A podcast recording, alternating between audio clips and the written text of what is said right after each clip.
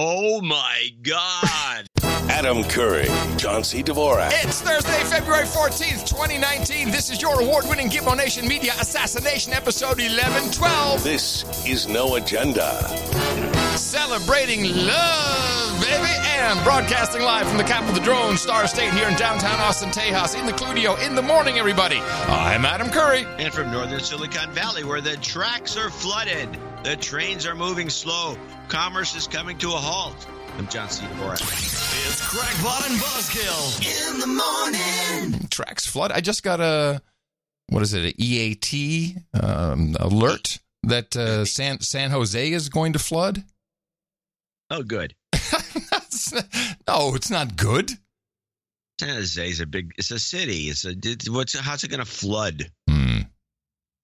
I don't know. I just saw the uh, emergency. Now, there was to be a foot of water in some of the streets, and that's oh my god, it's flooded. What are we going to do? It seemed like a mandatory evacuation. Man, man, mandatory. Anybody from San Jose? oh, I should I should look it up. It was it was I I subscribe to all the uh, alert systems. They have Feeds? RSS feeds. It's kind of cool.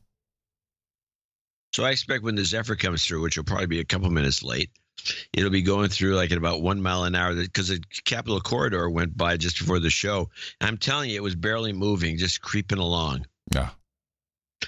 Okay. Yeah, everybody cares. well, happy, uh, Valentine's Day, gonna say, everybody. happy Valentine's Day. Valentine. That no, that, that's how kids universally say it in the states. When you grow up, you first you say Valentine's Day. Yeah, I think so. Yeah, so it's- Valentine. it's Valentine. It's Valentine. Which is really I I looked into the origins of Valentine's Day, Saint Valentine's Day. It's kind of gory. Yeah, it goes back to the 1600s. Yeah, it's like Guy got his it's head not a cut off. Holiday. No, it's not. It wasn't until Cadbury and Hershey's came along, and they said, "Hey."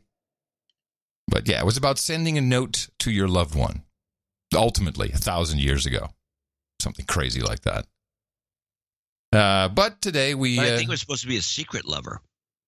ah, yeah, could be, could be. Now, what was Dame Dame Astrid had a note? She sent a Dame Astrid lives in Tokyo. She sent a note about Valentine's Day in Japan. it was a couple, it was about three years ago. She sent that note. ah, what We was haven't the, heard from her. what? Uh, we haven't heard from her since. she says that in Japan, the whole Valentine's Day is only women to men, and so they buy Oh. chocolates for men. Huh. They, they give cards to men, and the men go, "Well, whatever." Yeah. well, whatever. Yeah. Wink, wink, nudge, nudge, whatever, baby. Yeah. Thank you for the card. Thank you. Yes. It was. Uh, I saw that you had a lot of uh, issues with the with the newsletter, getting it out to people. It wasn't so much, you know. This is, I think, happens every every so often, and I, I've what I put in a little secondary note was, hey.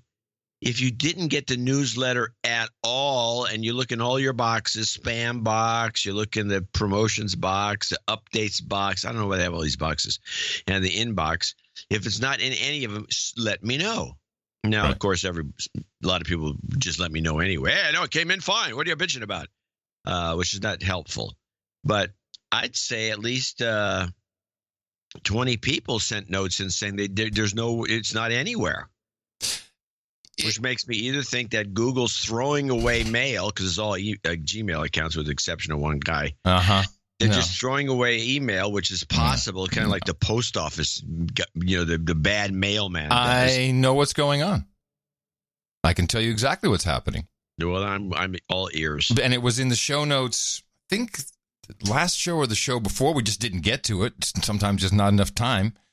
Um, Google has implemented their uh, machine learning platform TensorSl- Tensor TensorFlow TensorFlow into Gmail. Headline on The Verge: Gmail is now blocking 100 million extra spam messages every day with AI. Now, this is something I have been asking for. I said, "You want to show me artificial intelligence? Fix my email." And I'm not talking just about spam, but put things in the right box and remember who I care about and that kind of stuff. It should be possible with TensorFlow. It should be possible with Google and all the information they have. Well, it's not, and there's tons of stuff winding up in the spam box. Uh, apparently, uh, PayPal security emails. You know, when you log in from a different computer or from uh, some IP address that is not recognized, it'll ask you to go through a verification process. That email that sends you the note saying, "Hey, something uh, logged in here that uh, you may or may not be aware of," that now goes to spam because of TensorFlow. TensorFlow, to it's spam is one magical. It's ma- but John, don't you see the fallacy of this? No, but but, but I, I want you to go to the fallacy after I say this. Spam is one thing. Blocking the email and never re- putting it in the spam f- box is another. And it wouldn't surprise me if that's another feature. Yeah. Well, there you go. Well, there's also now an issue. Uh, Gmail does uh, rank your email by mm, all kinds of different things that happen under the hood. So if you like, for instance, my my email server does not have a it doesn't do SSL. It's a TSL or SSL, one of those two. When communicating with other SMTP servers, which is bad, I sh- I need to fix it. Well, I mean, I don't want to, but thanks to Encrypt Anywhere, but yeah, uh, it makes kind of sense that uh, that that should be encrypted properly. But I encrypt my individual emails. Uh, but Gmail could just refuse it. I've you sent an email to me that somehow went to Adam Clark Curry at gmail.com, which does exist, but I never use. And it looked at your email server and said, nah, I mean, because I could see the headers, said, no, this doesn't make sense, not secure. Uh, we're not going to pass it on. That's different than what I'm bitching about. Uh, I'm not getting these. You know, you got that was a bounce notice. It was not a bounce, but okay. Te- Well, okay, technically but I got a bounce. notice. I got informed I got you. that this email didn't go got through. you. I don't see that happening unless unless Mailchimp is getting all these messages Could and be. I don't not finding out about it. That's Could why I'm going to pass all these names over to Mailchimp and say, "Hey, Okay, what's I- going on here? Are we getting bounce notice? Why aren't these people getting the mail for, that you're sending?" got it. Uh, I mean, I, And, and meanwhile, there are plenty of people that, "Oh yeah, never, I've never had a problem. It's always in my inbox." I've never had a problem. Always in my inbox too. All two copies. I subscribed twice. Yeah. Anyway, uh, maybe pe- other people will care then that Gmail is now using their artificial intelligence to filter your email. Tell me how your results are. I'm very curious. Well, I, from what I can tell, they're going to stink. Well, let's see. We had a couple of things happen this past week here in uh, United States politics, which is always good for a chuckle. We had um the attention drawn away from AOC to fellow new or freshman congressman, fresh congressman Ilhan Omar, who touched the third rail of United States politics. What a Yeah, mistake! Congresswoman. Let's. Uh, what a mistake! This is a big mistake what she made here. Oh, she got chewed out by everybody. and and this and we need to stop and talk about this. So what she said in multiple tweets was eh there's jewish money in us politics. I'm paraphrasing to a huge degree. And jewish money is israeli money. I'm paraphrasing what she said. Well would you say that's fair? That's kind of what she was tweeting? I don't know that it's fair, but it's uh, kind of what she was tweeting. Which, I, but the the thing was, what was the point of her tweeting any of this? We know what's going on. I mean, is she revealing new? I mean, this is like AOC does the same thing. She's she asks stupid questions and as if it's a revelation. Well, what was interesting and to some degree ironic is that everybody, left and right, Democrat, Republican, all up in arms. Oh, anti Semitic, the president who hates Jews. He's Hitler, in case you forgot. Uh, he, he, he is. He's literally Hitler who hates the Jews. But he was even, I mean, can you, you go really far if you get Hitler to say, oh, to, to defend the Jews. But yes, Now you're doing a Ben Shapiro. I know. Uh, so neither you or I are qualified to speak about this. We're not allowed to talk about anything that's going on in U.S. politics as it involves Israel or Jews. I know a Jew. I know I plenty of. In fact, I'm going to play a Jew. I'm going to play Steve the Jew. Steve the Jew. Yes. This takes the show to a new level.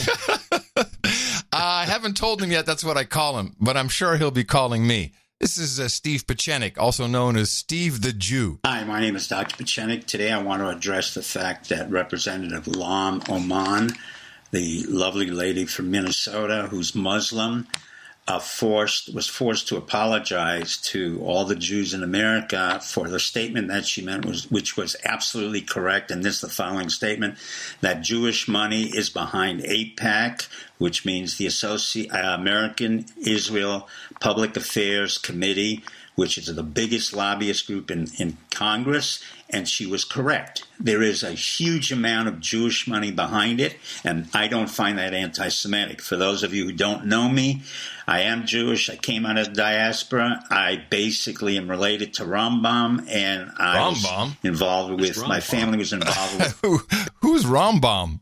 Who's Rambam? Is he related to Rahm Emanuel? Somebody in the, some, some one of our our our pe- friends in the uh, chat room must know who Rambam is. yeah, or if not, I'm sure one of our uh, uh, one of our Israeli knights will know Rambam. Begin and Jabotinsky. So let me get to the major point. This representative has the absolute right to say whatever she feels about Jews, whether it includes me or not. As an American, I find it offensive that she was accused of being anti Semitic. As a matter of fact, AIPAC is a dangerous lobbying group. As Brad Sherman, Congressman Brad Sherman of California, a very smart, uh, rational liberal Democrat said the most powerful, powerful group in uh, Congress, bar none, is AIPAC. You're either with AIPAC or against AIPAC. In fact, we Jews represent less than 3% of the United States, yet we influence over 67% of all the people, all the congressmen, all the senators, all the presidents, all of whom have to abide by AIPAC's dictates. Now, AIPAC says, oh, we don't donate to anybody. That's correct. Like a Jewish mob run by Meyer Lansky and Long East they're very shrewd. What do they do? They have a pack, and what they do is to create all kinds of boondoggles where they allow Hillary Clinton, Bill Clinton, the Bushes, Obamas to all go on free trips all around the world, also to Israel several times, to make sure that they are pro Israel. If you are not pro Israel, you are then against AIPAC, and AIPAC will take you down. Steve the Jew, everybody. Sounds about right. Yeah, sounds about right.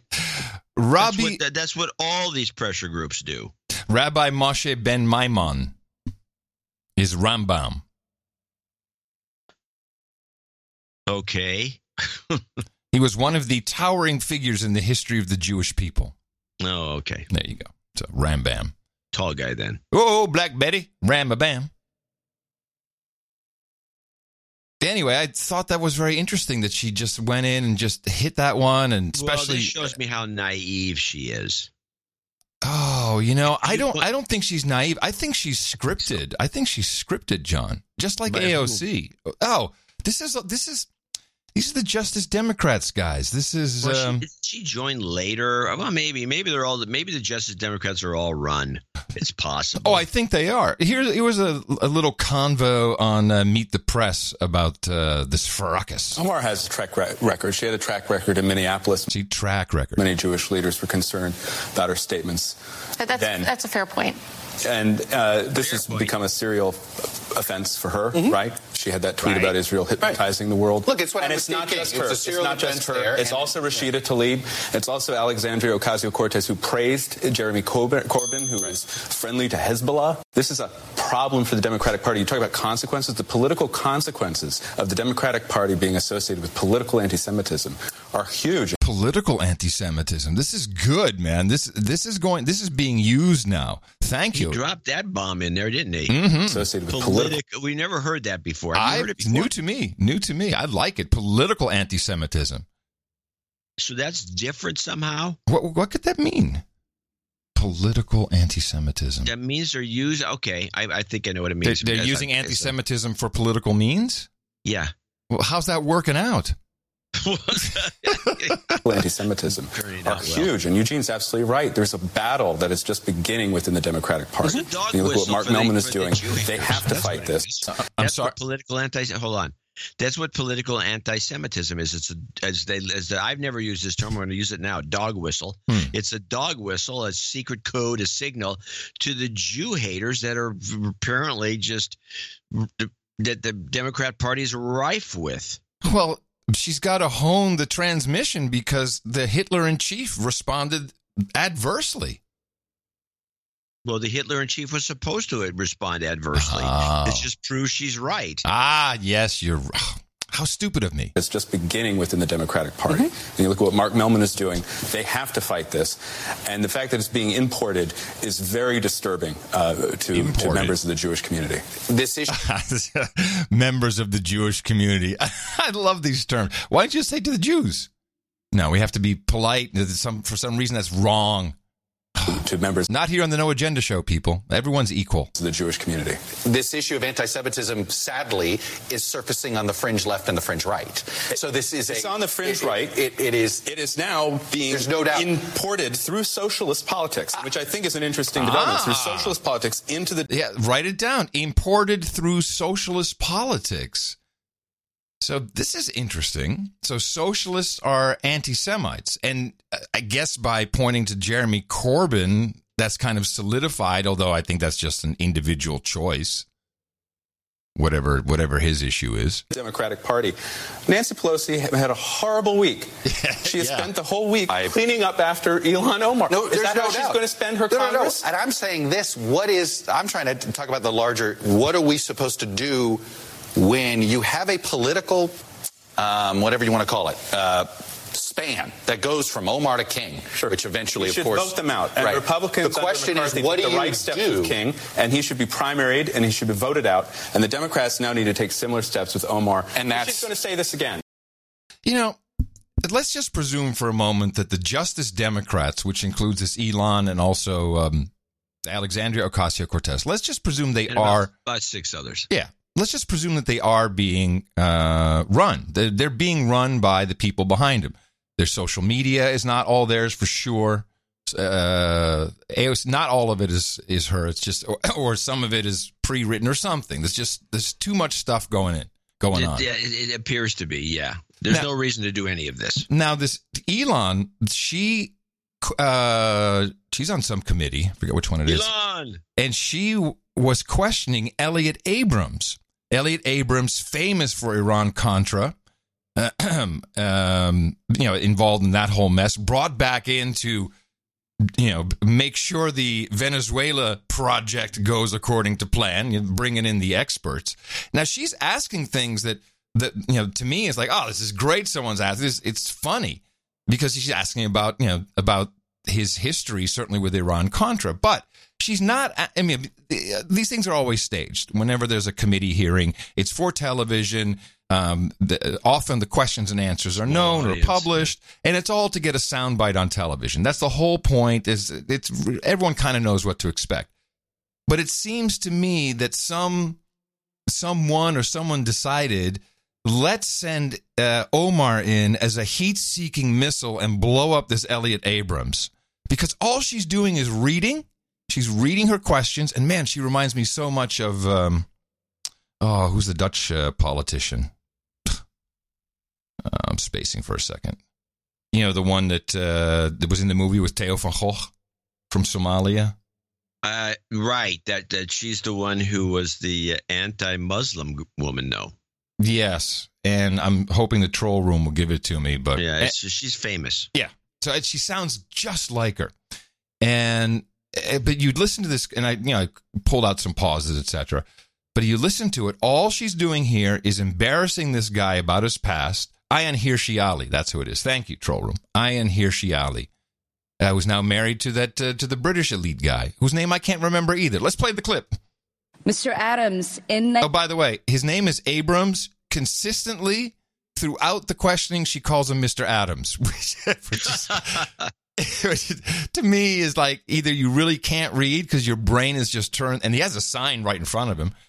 You, you know, your brain is is you just you know whatever's programmed, you can't get away from Adams, but she continues to say that. Mr. Adams, in 1991, you pleaded guilty to two counts of withholding information from Congress regarding your involvement in the Iran Contra affair, for which you can't even read the Iran Contra affair. There's a lot of So, so, so she's. By the way, I want to stop since you since we have stopped. The Zephyr is now going by. I swear it's going at five miles an hour. you called that. it. You're from the future. Yeah. Called it. Nice. I think. Tracks are flooded.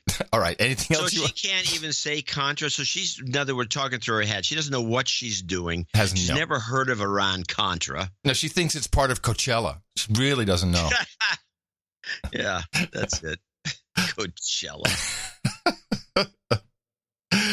All right, onward. your involvement in the Iran Contra affair, for which you were later pardoned by President George H.W. Bush. I fail to understand uh, why members of this committee or the American people should find any testimony that you give uh, today to be truthful. If I can respond to that, Uh, um, it wasn't a question. I it was On an February, attack. that was It not was that an was not a attack, and I question. would- That was the I. point I reserve person- the right I'm to my time. Reclaiming my time. It is not. It is not right. That was Members not a this question. Committee can attack On February 8th, who is not permitted to reply. that that was not a question. Thank you for Listen to this condescending piece. This is great. Oh, let me just roll this back a little bit. Because she ad libs from the script once in a while. This was one of those ad libs. No, it's pretty good. Witness who is not permitted to reply. that that was not a question. Thank you for your participation. I see the humor in that.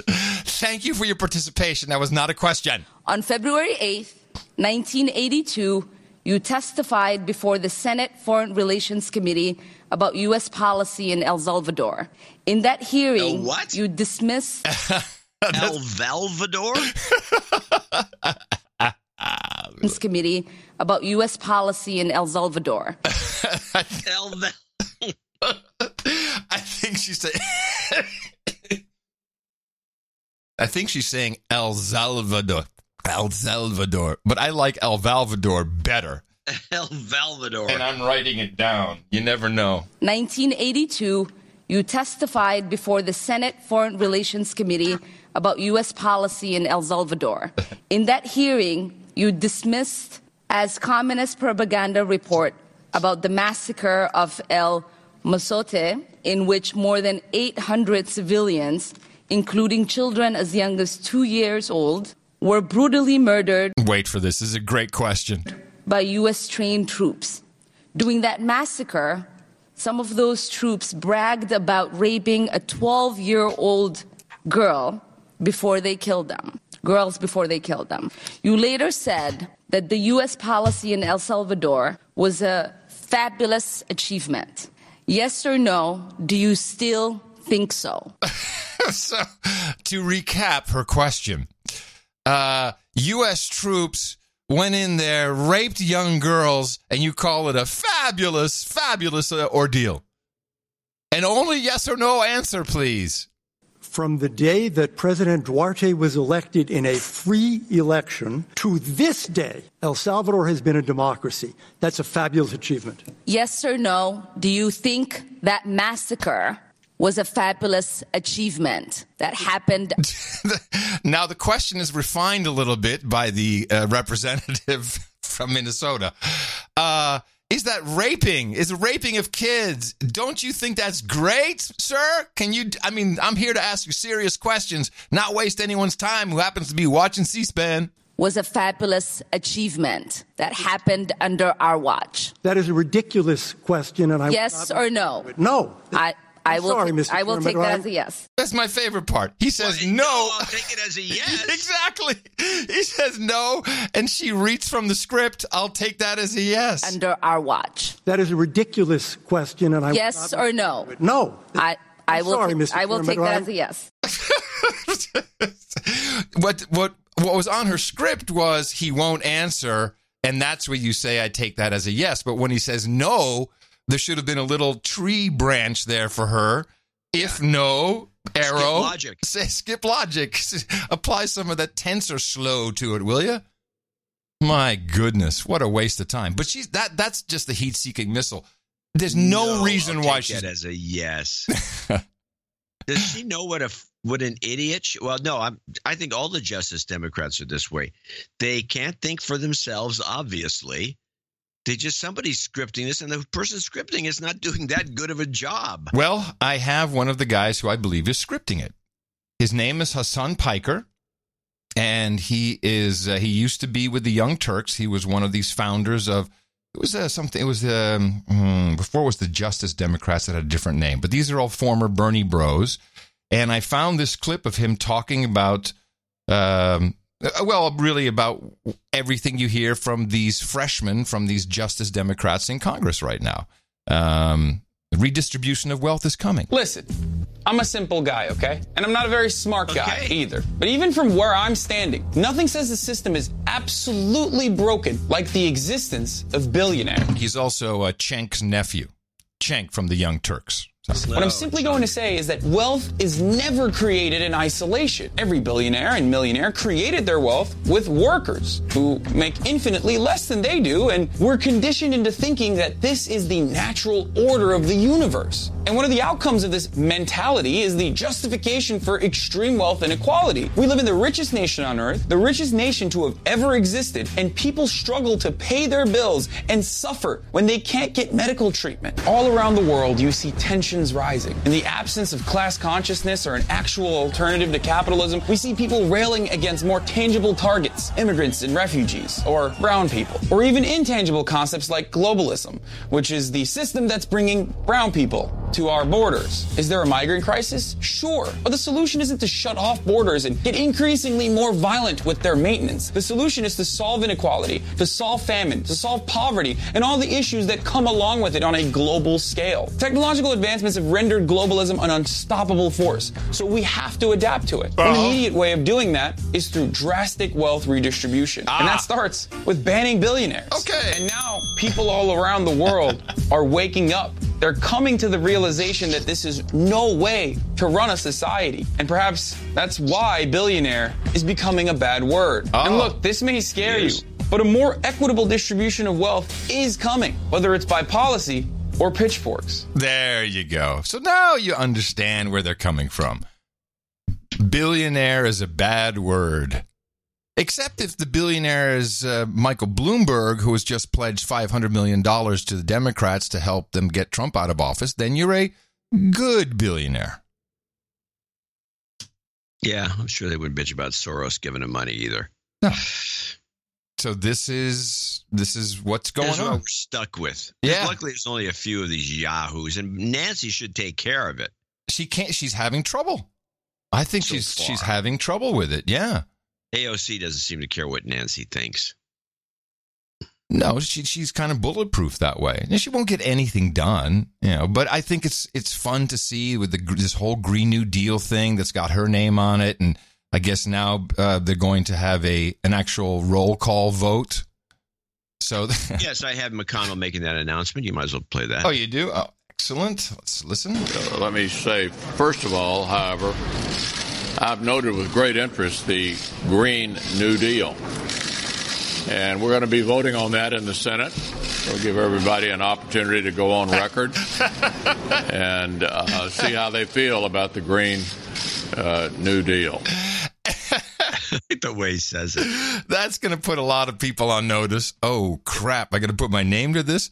And what's what's not unexpected, but is always fun to watch is you know I read the resolution. It's you know just like one of these globalist type United Nations things. You know, hey, it's all crappy, it's bad. You know, we got to do something about it. Yeah, we all agree. It's pretty innocuous. You can put your name on it.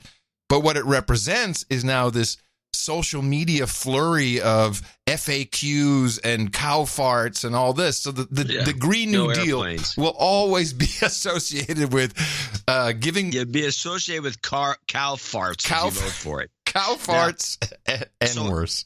So I've been looking at the. I've been putting together a uh, cheat sheet, a uh, handicapping sheet for Oh. the uh, camp for the. Um, Handicapping sheet. Yeah, for the candidates. Uh, oh, very nice. So yeah, And it's going to be a lot different than what everybody else has because I, I still include Hillary. uh huh. But uh, there's a, the only, only that guy Sherrod Brown seems to be the only guy with any common sense, and he's actually moved into the into the top five I, as far as I'm concerned. Oh, really? Interesting. because he thinks the Green New Deal's bull crap, and he doesn't mind saying that. But everybody else is wavering on it. And one of the candidates, and I and I'm trying to collect some of the candidates' commentary on this. And by the way, the first, um, as we bitched about these candidates showing up, we don't want to talk about them too much. The, we should note that the first debate will be in June this Oh, year. Brother. So it's coming up. So Now, we uh, have to just, start talking just, about it. just briefly on that, I was reading that uh, the way they're going to determine these debates with what is it, 16 or 17 candidates? 30. 30 candidates. 30. The way they're going to determine it is by grassroots financial support. So instead of polling, which is typical for how you're placed in the in the debates, uh, the DNC Perez from the DNC has said, "No, we're going to see who has uh, uh, grassroots financial support." How does that work? Well, it's going to be a lot of credit card activity going on in DC, is what I'm thinking. Well, anyway, I think they're going to have to do it kind of like the Republicans did with it with the chi- child's table, uh, having this second. That's group. that's what Perez literally said. We don't want to have the child's table like the Republicans did it. they have to do something like that. They can't just put up to ten people. Why would you? No, let's not have them do anything smart. This is we have a show to do. Well, they're not, and you're worried. not really. You're correct. So I got so Andy, uh, uh, Amy, Amy Klobuchar, who's now wearing a lot more makeup. uh, was on. Hello, old white guy. she's wearing a lot more makeup, and she's uh, trying to make herself look more like a presidential candidate, which she believes she is. And I agree. I I noticed it too, and it, it looked really good with all the snow sticking to her face. Oh, the snow on her head was really funny. She's she, there. She is giving a. There's nothing worse than giving a speech about global warming in a snowstorm. She had so much makeup on that the snow hit her face, and the warmth of her body didn't even penetrate it. The snow just stuck. Yeah, I know Yeah, it. I've I've had makeup like on, on most of my adult life. I know. It's like I on know. asphalt. yes. All right. Well, so here she is. She was on Bret Baier, and he's asking her a bunch of different questions. But he got to the Green New Deal question, which is the one I was interested in to see how she's going to weasel her way out of this. And it was funny. She didn't do a very good. She kind of weasel her way out, but she kept saying. Uh, now I'll point them out after she she says them.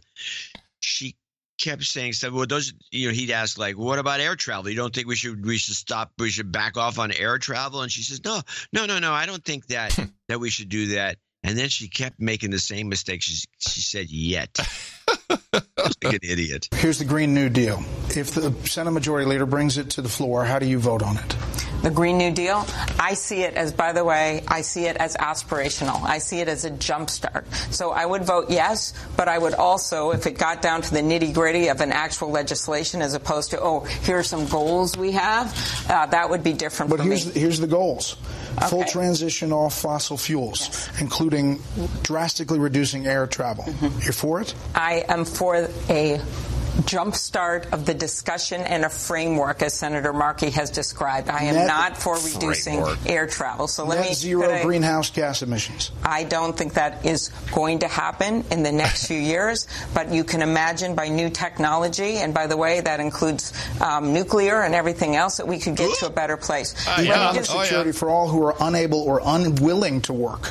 Um, I, I don't agree with the unwilling to work. And last one, upgrade or replace every building in the U.S. for state-of-the-art energy efficiency. I think we should put in better building standards. But could I just say what I would like to do, and I proposed in my announcement? What I would like to see is on day one to get back into the International Climate Change Agreement. I'm disappointed that Bret Baier over there and Fox didn't bring up the cow farts. I mean, come on. That would have been hilarious. Now, Baier's the last guy to do that. Yeah, yeah. He's probably the most serious guy over there. By the way, that whole presentation she did in the snow, I, I'm offended by her doing that in whiteface. I'm working on my material. yeah, you sure are. There's Keep digging. So there's other really interesting uh, things taking place, discussions we've had on this very show for several months. Uh, I don't know if you saw this on uh, the overnight sensation, Don Lemon, uh, with it was Don Lemon, April Ryan, and two white guys in the middle of a four box, a four across the screen box, and the white guys were white. You know, like one had a bald head and like rimmed glasses, just white and they're arguing about the blackness of Kamala Harris, which now apparently it's Kamala. I, I was told it was Kamala, and now it's Kamala. So we're back to Kamala. Did you see this? I would say by no, I did. Of course not. uh, and by and by the way, uh, I was thinking about this Kamala and Kamala and Kamala. I heard her say Kamala. I had the clip somewhere Well, of her saying. It sounds more like Pamela, so Yeah. it's, it's, I think it's more acceptable to uh, the middle class. But Kamala is, sounds more like African. It's, Yes. it's probably a positive thing for some voters. So, so I, I think they're going to stick with the African I stuff because Barack Hussein Obama Sounds better than elected. Barry. Sounds better than Barry, doesn't it? It wasn't Barry. Yeah. yeah. So Kamala uh, was born in the United States of a two immigrant uh, parents, father from Jamaica, mother from India. She then grew up in Ottawa, Canada, which no one talks about in this clip. And the, what we have discussed here is, well, you know, yeah, she's a woman of color. She's brown. She's not black. She's brown. But she, you could say she looks like an African American, but she's not.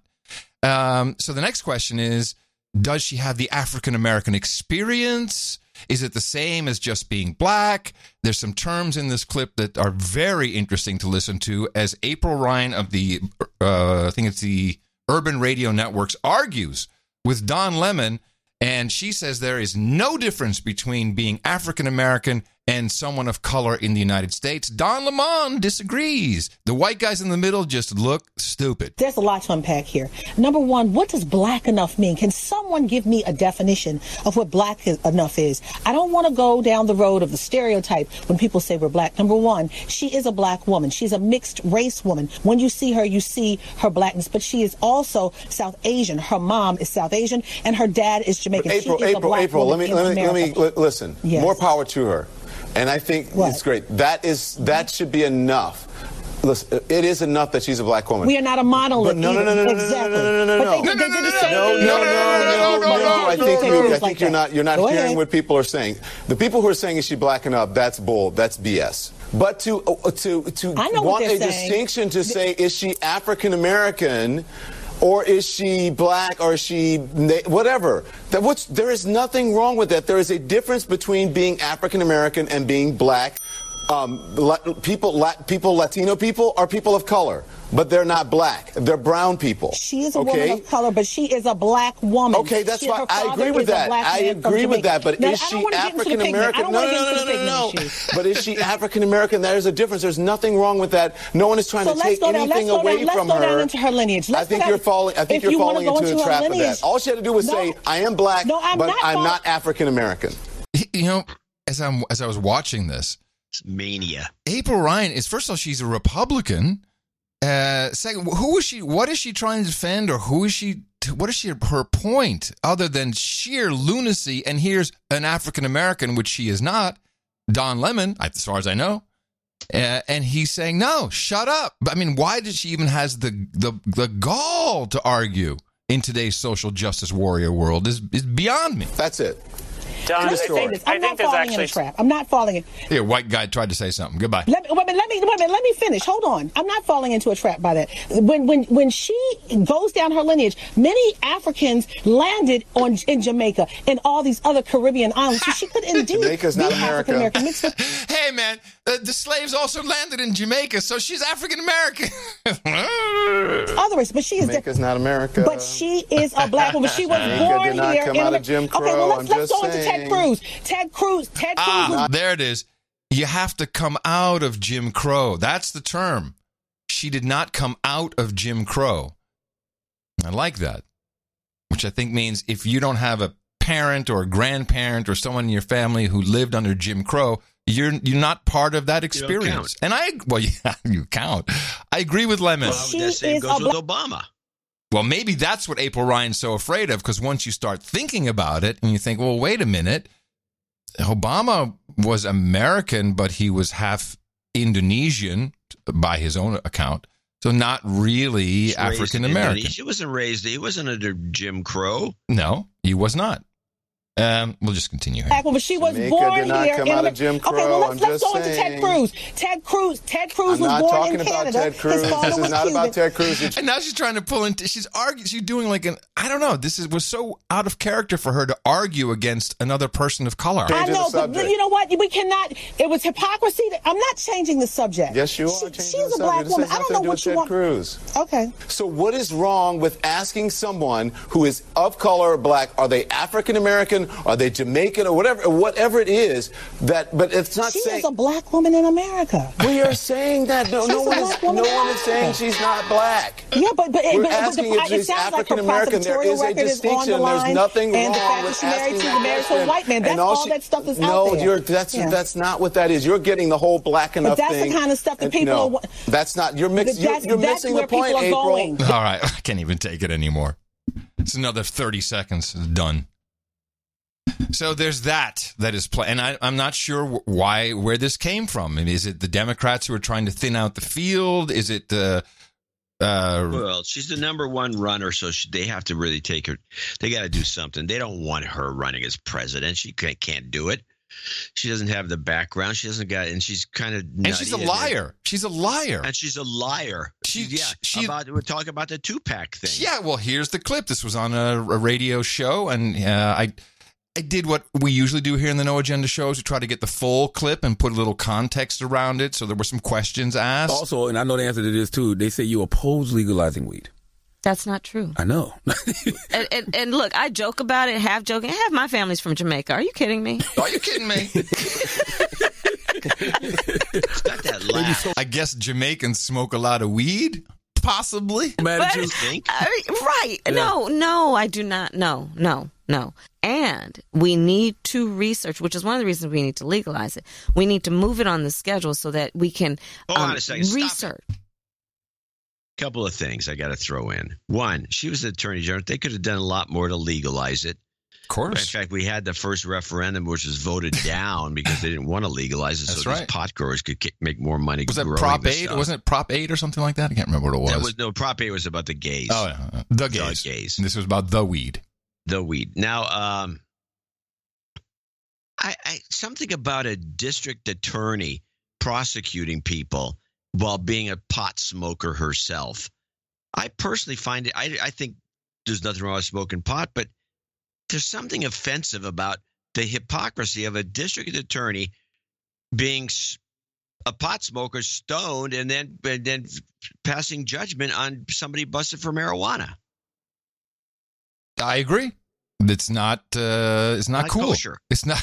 It's definitely not kosher. We need to move it on the schedule so that we can um, research the impact of weed on based on a develop. I love how instead of saying marijuana, hemp, you know, THC, weed, because she's really thought about this and has read a lot of policy documents about weed. Whooping brain. Weed. I got to hear her say that again. Weed. of weed, Weed.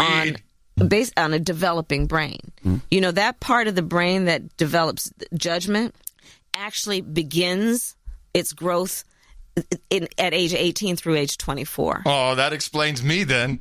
Yeah, that's for sure. Woo! the frontal cortex. I think. That's it's exactly Yeah. right. Yeah. That's right. And so I believe that we need to research that because I I, I believe we don't fully know the consequences. What do you listen to? Because I know she has to go. So, what does Kamala Harris listen to? What were you what's your listening to when you was high? what was on? What song was? Oh my goodness! Oh yeah, definitely Snoop.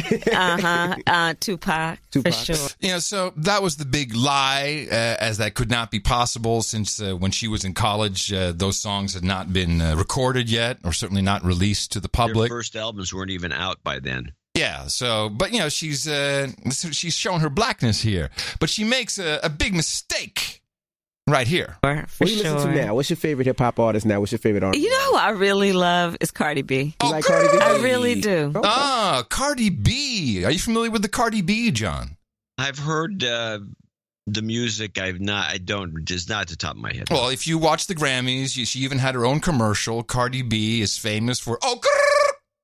that's her signature.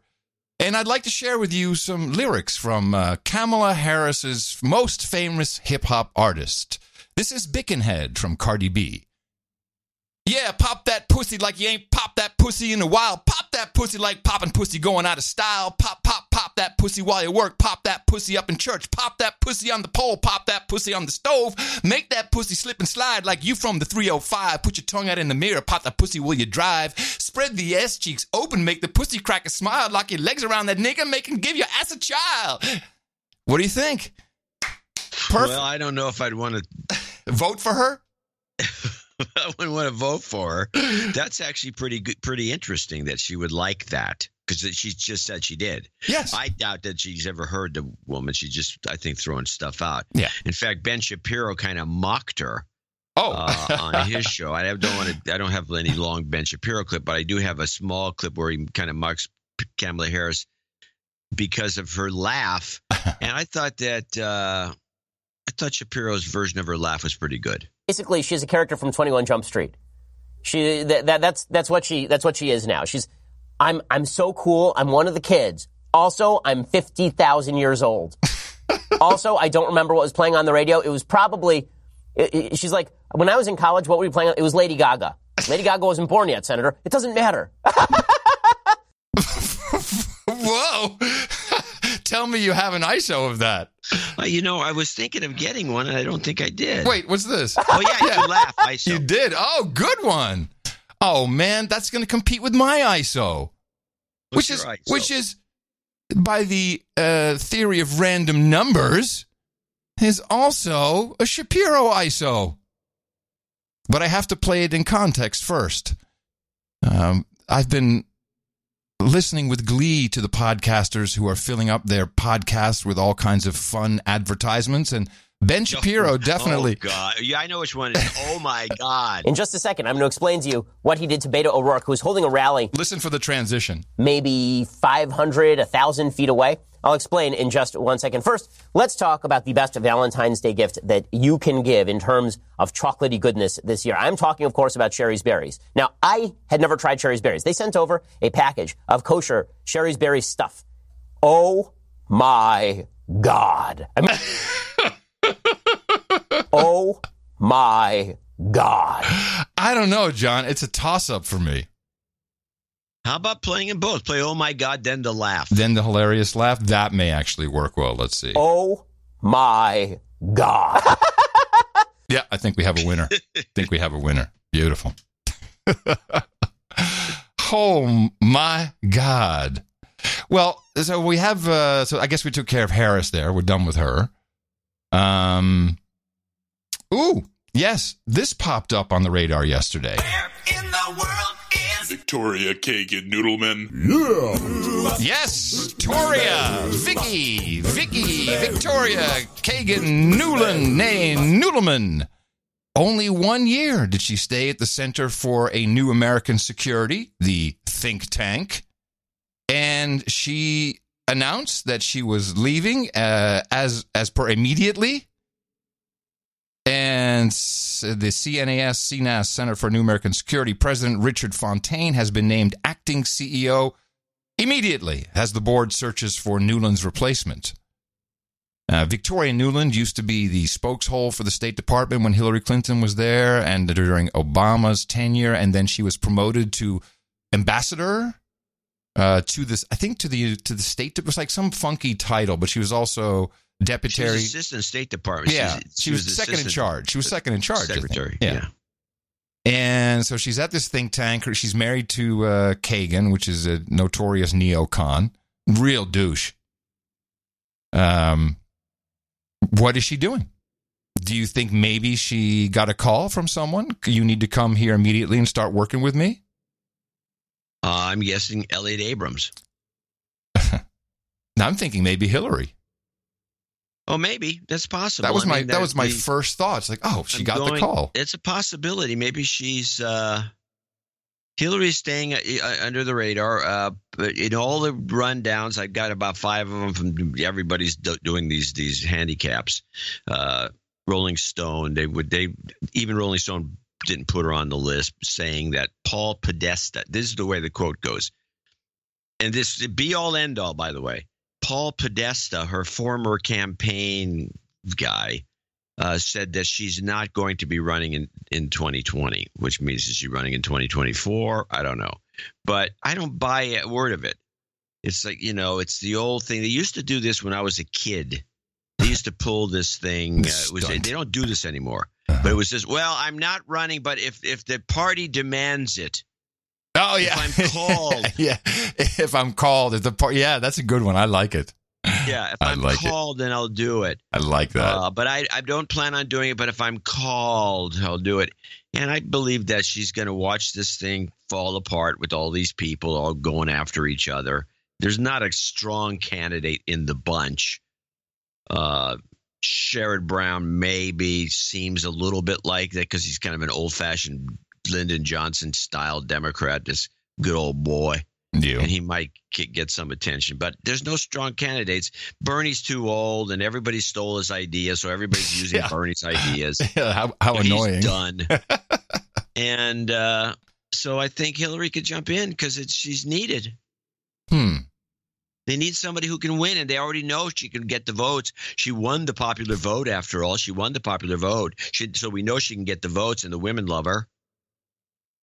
Oh, brother. We went to, um, uh, we celebrated Valen- Valentine's yesterday since I like to cook and, you know, we have a nice evening. And, you know, after the show, it's not going to be much cooking or having a nice evening. You know, I'm pretty much uh, tits up. Done. Because I put all my heart and soul into this podcast. Uh, and so Tina took me to the theater last night and we saw Hedwig and the Angry Inch. Have you ever seen this, uh, this presentation? I believe it's a Broadway play that was short-lived on Broadway. Yeah, well, it started in a uh, in a gay bar or a, a tranny bar, as we as it was called back in the day, and it grew out and it, it was really popular off Broadway. And I, I didn't even know that it went, but it, yeah, it went to Broadway, didn't do so well, but uh, it's performed apparently around the world.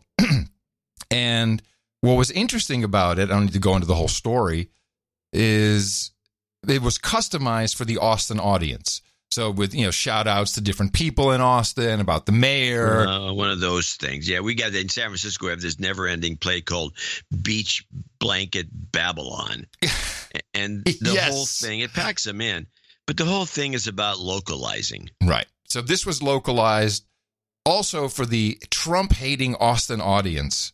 Ah, My and people were out of their seats just at the mention of, you know, at some point it's like, oh, I'm going to read these children's books and there's a good night Donnie, it's about Trump, whatever it was, but people were just just insanely happy. Jumping up and down. Yes! And doing the Nancy clap. You know, the one that she did to Trump during the State of the Union. Yeah. The shade, I think it's called the Nancy Shade Clap. So you wonder, man, how does this happen with these people? It just happens. Actually, I do know. School system. Didn't AOC go to Boston to BU, Boston University? That's where she did that. Yeah, she went to Boston University. For what? For school. She did? Yeah. Think so.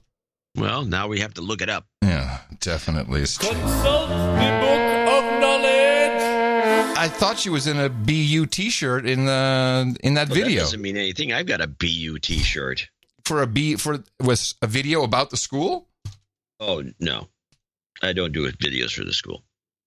Okay. Uh, did you look it up yet? Yeah, Well, you Boston University. There you go. Education. Boston University. Well, this makes total sense. We got a note, boots on the ground, from Christine, producer Christine. Adam and John, my name is Christine. I am boots on the ground at Boston University, where I attend evening classes. Based on both your and John's precise and consistent analysis in regards to liberal madness within universities, as an independent, I walked through the university doors silently with my invisible no agenda hat on, and I observe. By the way, it's a great promotion. For $33.33, we'll give you an invisible no agenda hat. this, is, this is a great, great idea, Yes, yes, Christine. I like it. I like it. Um, I walk through the university door silently with my invisible no agenda hat on and observe. I feel as if I have to bite my tongue, sit in silence, and avoid heavy sighs and eye rolling when it comes to inconsistent Trump bashing. Class started three weeks ago. This particular class is Psychology for Personality, taught by a 58 year old South Korean native man. Um, first class, he was dropping F bombs left and right. And with my no agenda hat on, I pinpointed him as a liberal professor based on the constant F bomb analysis. It wasn't before long he was going off on Trump in a temper tantrum, and I recorded it.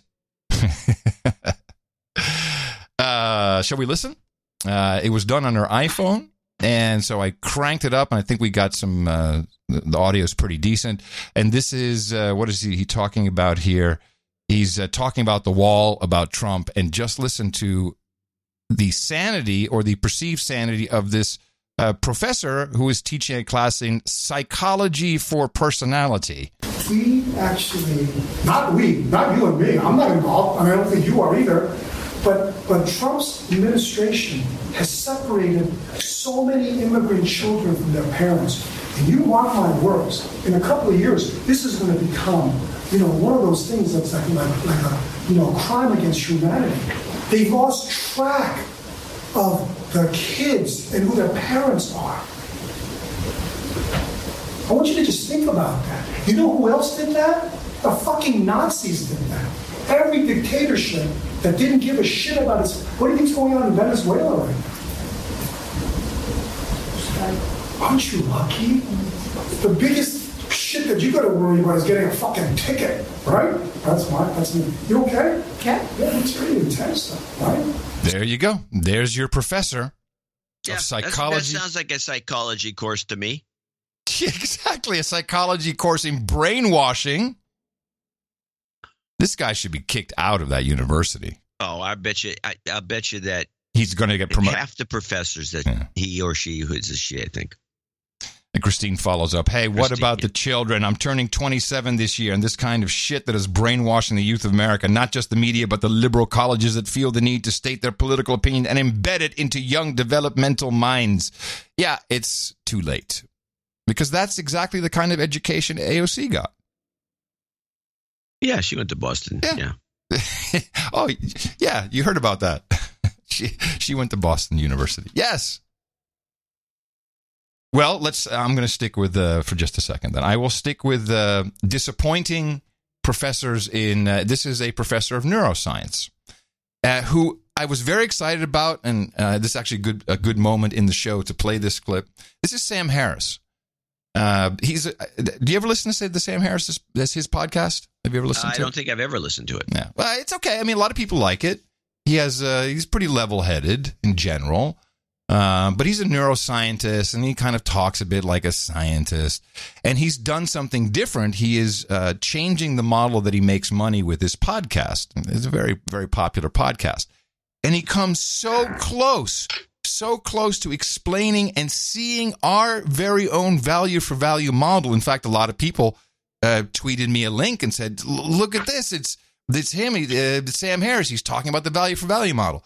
The thing is, he not only does he miss it, he he acts like I would say your typical scientific professor, and and forgets to ask questions, which is the basis of science, and he and he just takes old science for granted, his own observations for granted, and is therefore, in my mind, a very disappointing neuroscientist, even though he comes pretty close. But maybe we can set him straight. This is uh, Sam Harris uh, on his new model on the Joe Rogan show. I mean, it's, it's very interesting psychologically because so I so I have I've created this network of support for my podcast, but I see people do calculations that they would never do in a more transactional space if they were just let, let's say buying my next book, right? So like um, for me, offering a free podcast and then saying if you find this valuable, you can support it, right? See how close he's getting. That you know, from the side of being a creator of that content,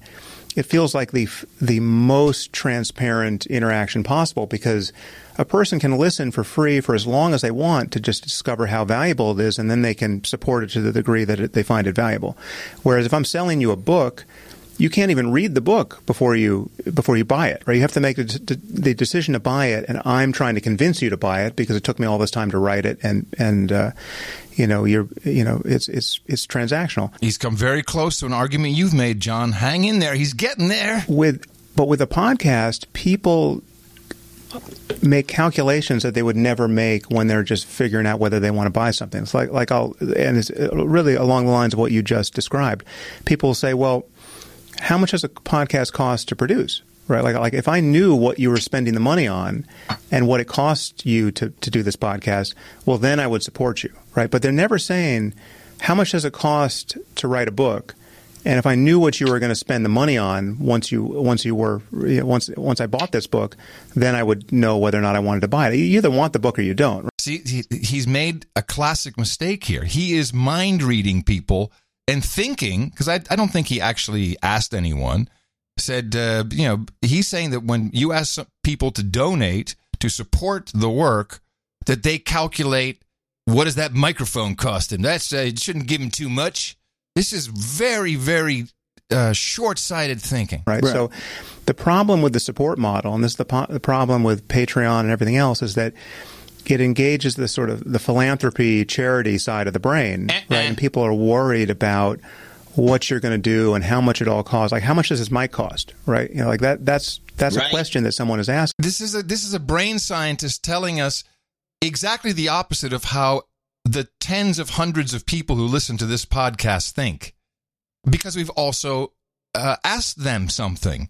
We say, "Hey, don't just support us out of philanthropy or, you know, or look at us poor saps." No. And he had it. He had it in his grasp and he forgot to ask the question, "What is this worth to you? What is the time you you spent on this? What was the value of that?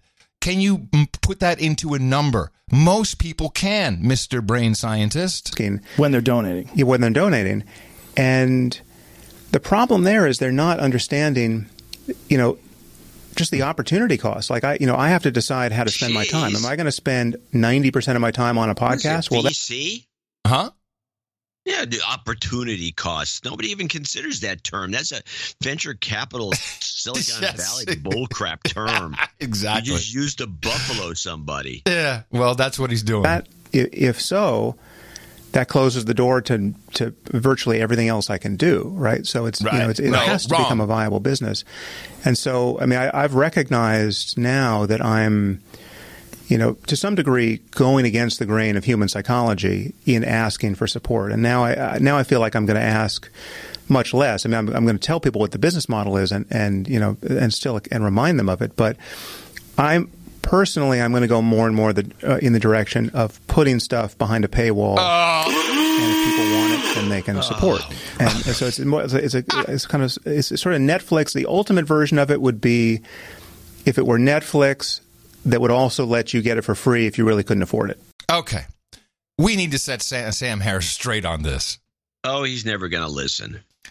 No, well, let's just make everyone else who I can supports our always show. kind of tell who the kind of people that would listen to our approach and take it seriously, and those who wouldn't.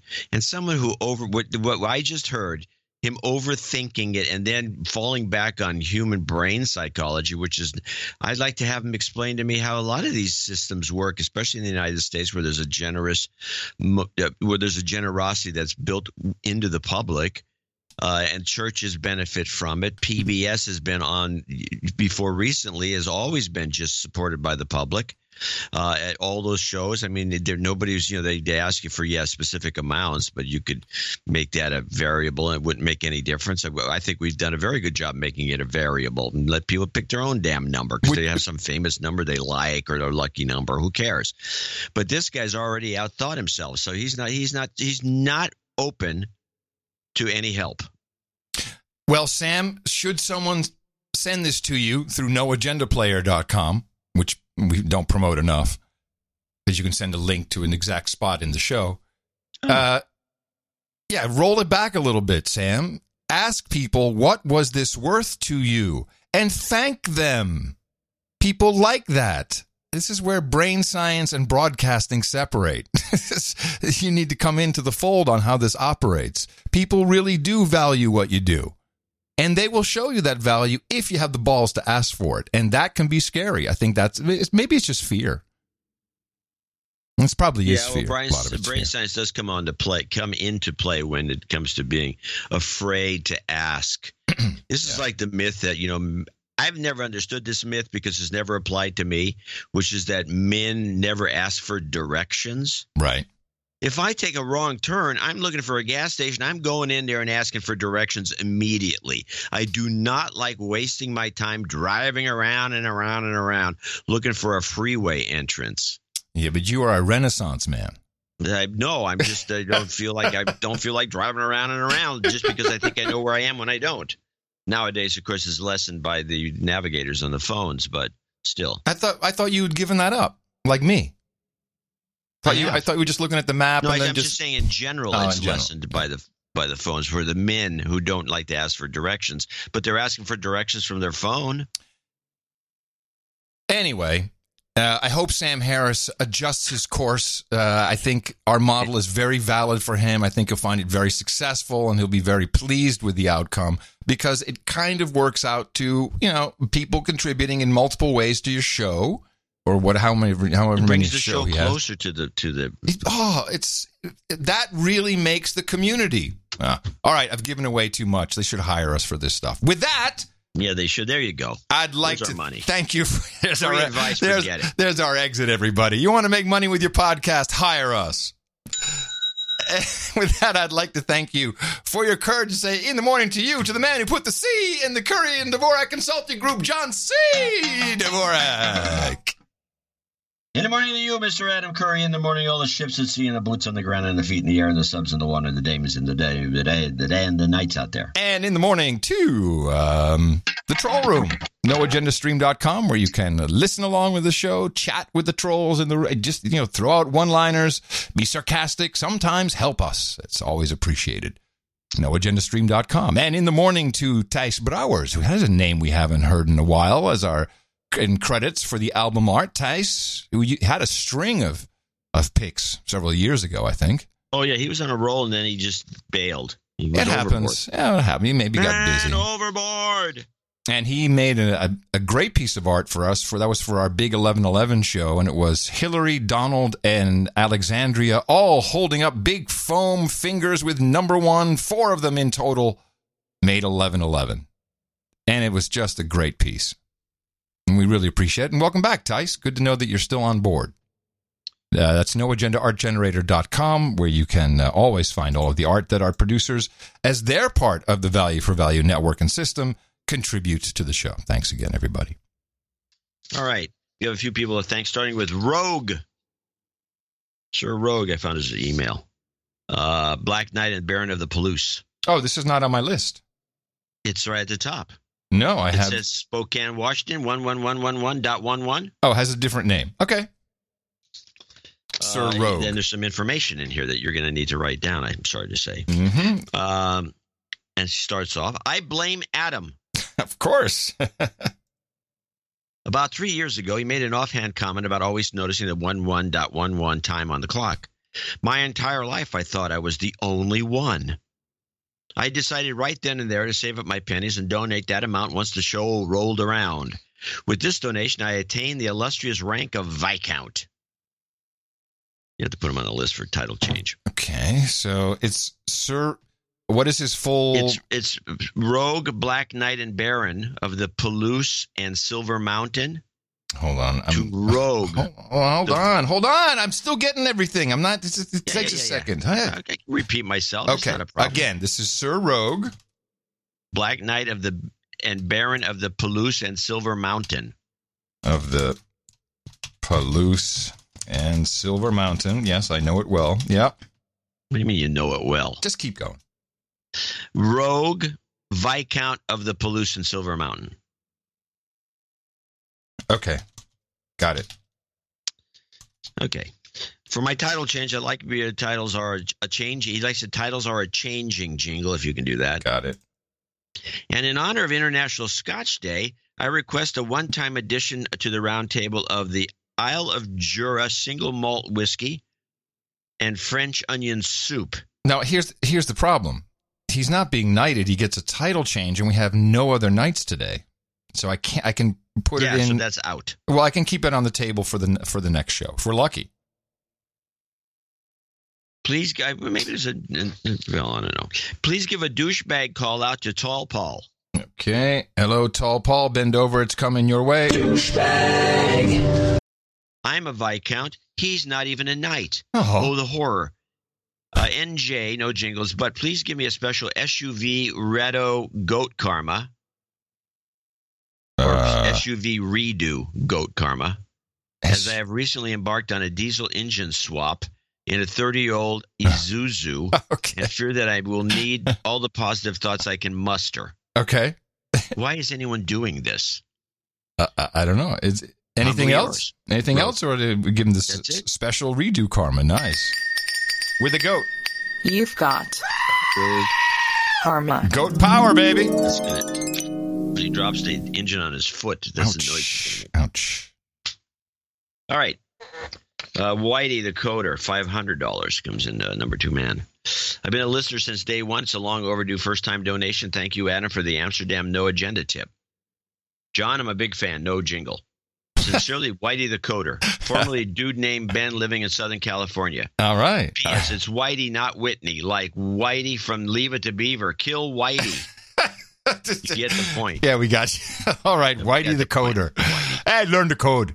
Very nice. Thank you very much, Whitey the coder. You know, rarely do we see a five hundred dollar amount. It's not. It's just not an amount that we see. That's like Yeah, a. That's like a. weird. It's one of those numbers. You're right. It's like I a PBS. seeing 500 for that's, years. That's like a real nonprofit amount. you know, we have you know like three three three, all kinds of weird numbers. No, that's cool. Thank you very much, Whitey the coder. Whitey. Thank you for your service Thanks, Whitey.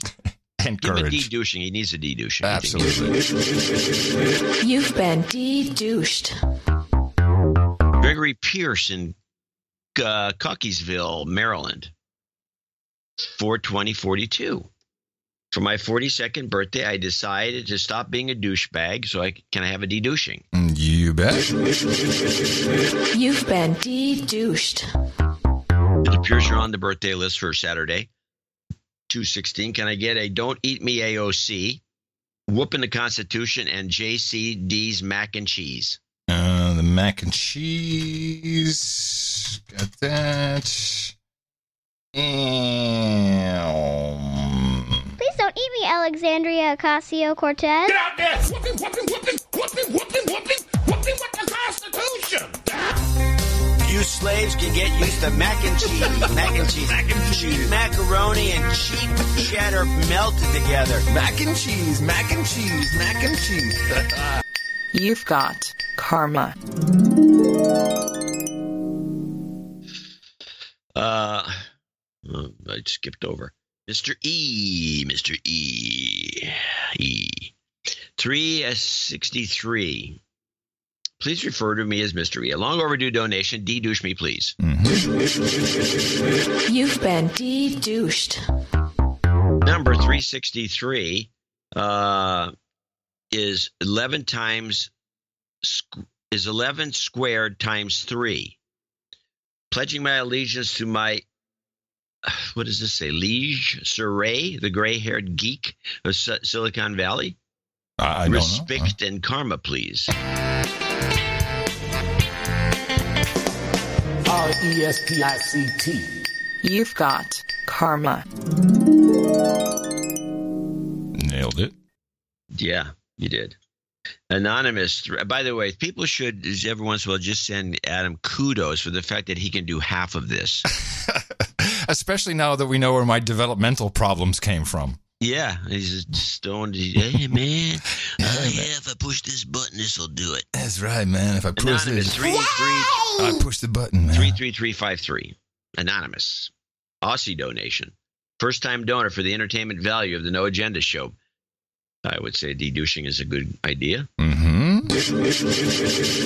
You've been A lot of first timers de-douched. today, people. Yes. Take note. House selling karma and a de-douching. We just gave you that. Looking for an easy house sale. Hence the ease donation from the anonymous Aussie. There you go, man. Looking for it to be easy. You've got karma.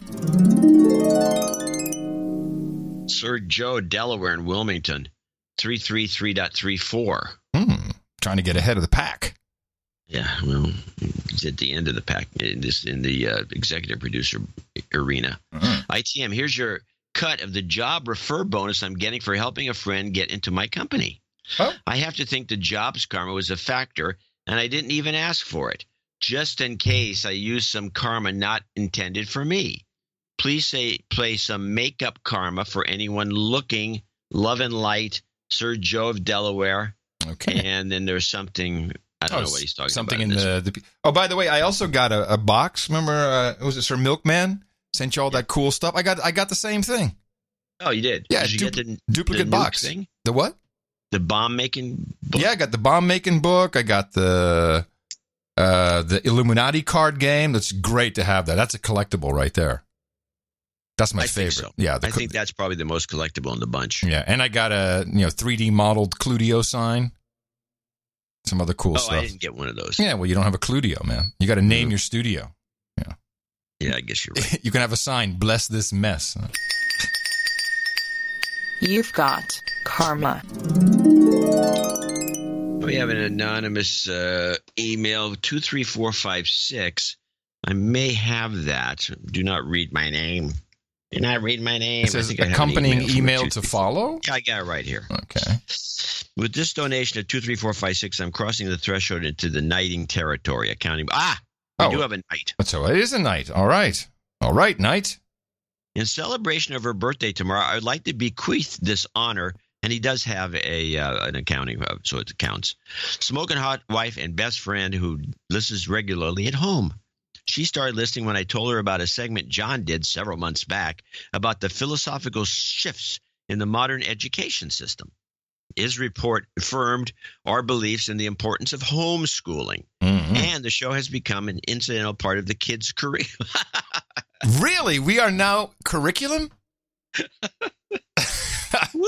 Which part? The rap It's- lyrics? it's- the show has become an, incident, an incidental. Well, incidental means just only partially Oh, okay. part All of right, this all right. kids' curriculum All ever right. since. Okay, kids, uh, you got three hours to yourself. I want you to listen to the show. and then give there will be a test. Uh, she would like to be known as Dame Drea. Dame Drea, Mad Dame of the Mid Valley. So, it- does she does it does she uh, does she have a, a real name or just anonymous as hot girlfriend becomes Dame Drea, Mad Dame of the Mid Valley? Wife. Oh, his wife, smoking hot wife. Okay. Yeah. Sorry. No, no names, because heaven forbid. And can you add paprikas? Oh God. Paprikash. Okay. Paprikash. Paprikas. And Paprikas hot and hot toddies. As- a meal hot- at the round table. Now, could you do me a favor since I didn't expect us to have any nights? What was the other thing you wanted on the our first guy wanted on the Sir Rogue? What did he want on the, I'm sorry to do this to you. No, I thought you were going to put it on. Well, I lied. Oh, you lied. I did. Oh my god. I did a heel- I did a Single heels high okay, Harris. Isle, ready? Yeah. Isle of Jura single malt whiskey. Yeah. And French onion soup, A beautiful combo. which actually probably would taste pretty good Oh, together. oh, gratin. So, Isle of Jura single malt whiskey and French onion soup and paprikas and hot toddies. Man, I can't wait for this tab- table. Paprikash. Paprikash. Oh, Yeah, paprikash. Paprikash and hot toddies. All right, that's good. Lastly, can we get an Obama You Might Die, followed by, I could have given you this earlier, it's my Mhm, fault, mhm. followed by a little girl yay and a jobs karma. Luckily, it's not too complicated. I'll be heading home from the AFG, the AFG Af- this Afghanis- Afghanistan. AFG is military speak Oh, for that's Afghanistan. why he wants to be all anonymous. And we'll be starting an exciting new phase in our lives. Thanks for all you do. All right. And was Obama yay and jobs karma? No, no. Obama, you might die, Yeah. followed by little girl yay and jobs karma. That's exactly what I said. You, you might die. Yay! Jobs, jobs, jobs, and jobs. Let's vote for jobs. You've got karma. There we go. Mark Lynn L. Uh, I think it's kosher or kosher, cocker or something. I can't tell. L A L C O C H E R in? Houston, Texas. Al- Albuquerque. Maybe. Mark Lynn. Houston, Texas, two twenty seven nineteen. Uh, and I looked and looked and looked. It came in as a, uh check from Mhm. one of the banks, and then I looked for some email. I couldn't find anything. Oh, that's too bad. Well, he can always send us a note Yeah, if he's yeah, we're here. We're here.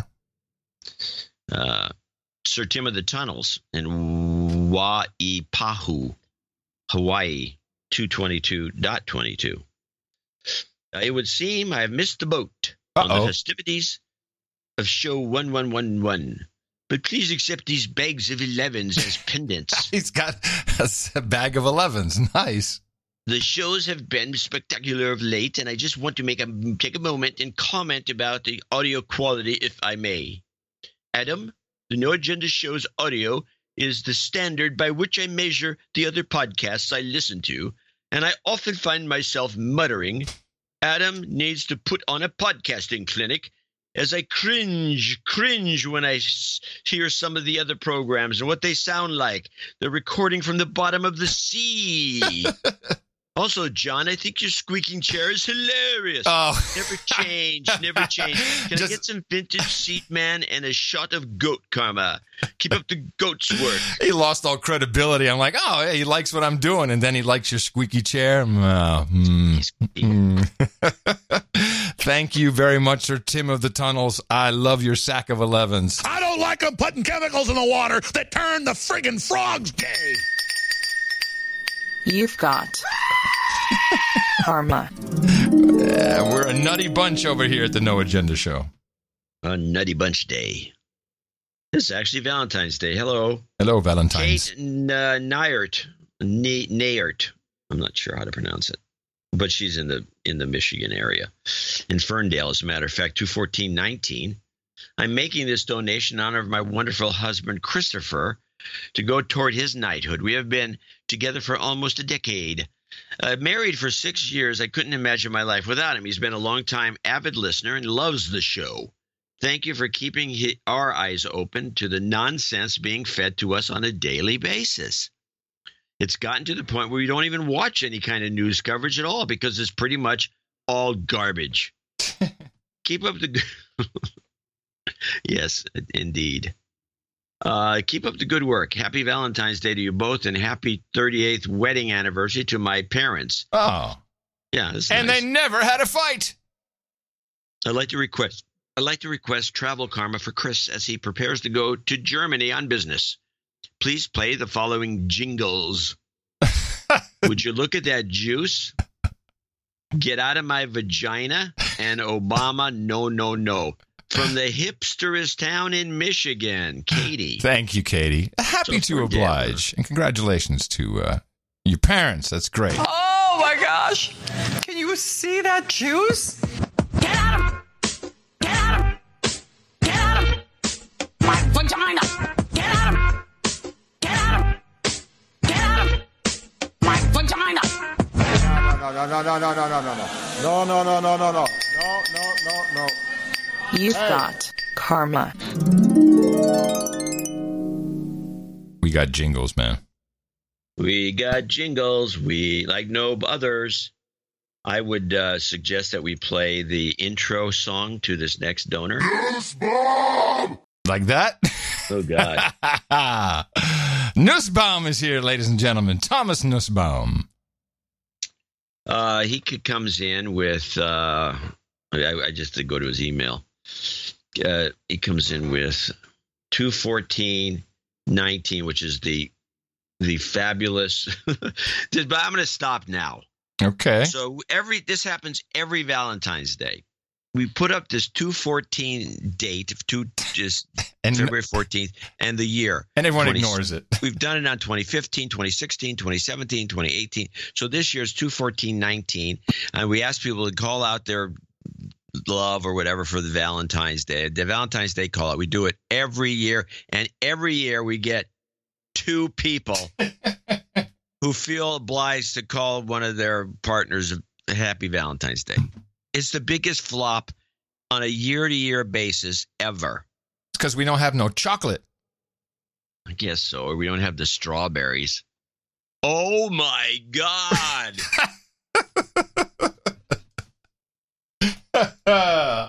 Thank so, you. Um, Thomas Nussbaum in uh, Virginia Beach, he uh, says uh, to my no agenda friends of him, that's who he's donating. He's giving the Valentine's to everybody. So that's that's good. But in his note, he says, thanks to you and JCD, much love. Planning to see you on March 2nd in Austin Beerworks. Yes. So Nussbaum's going to be there. Yes, he is. The only jingle I can think of is JCD doing the numbers. Yes. Uh, she will know who it's for. Oh, this is It's code, man. It's code. It's code. It's code. It's code. And, and by now, when somebody's supposed to yell bingo at the end. That's oh, this is the one with you already. yelled 162 259 276 829 213 363 391 578 010 288 127. Bingo! You've got karma. Hey, man. Whatever, whatever he needs. He's royalty. Eric Bird in Baltimore, Maryland, 11019. Uh, jingle request. He starts at the beginning. This is actually not a bad idea to start the jingle request at the beginning of the note. Yes, Even though with I- these, thank Adam you. reads the notes, you can look at the end. But Yeah, he wants little girl build a wall. Yeah. Build a wall. No, no, no. The chicken dance version and JCD's yeah, yeah, yeah, little girl, yay. I don't know what my yeah, yeah, yeah is, but I will play it. Anyway, and in order to properly celebrate the birth of our new human resource on 21019, I thought my first AEP level donation was in order. I had signed up for an 1111 subscription on Saturday, just hours before driving my wife to the hospital where she gave birth to a healthy and happy baby boy. However, when we arrived home from the hospital Tuesday, I was greeted with water damage caused by uh, ongoing home re- renovations. Oh, no. A word to the wise: when it comes to your plumbing, don't get it. Don't get to it tomorrow. I would like to wa- wish my wife a happy Valentine's Day. A family that listens to no agenda s- together stays together. Agreed. I believe that to be true. I agree. Please send us some new human resource karma with a dash of home renovation karma for good measure. All right. Thanks for everything y'all do. Sanity is truly priceless in a world ruled by outrage culture. Build a wall. This is a rowdy crowd. Come on, guys.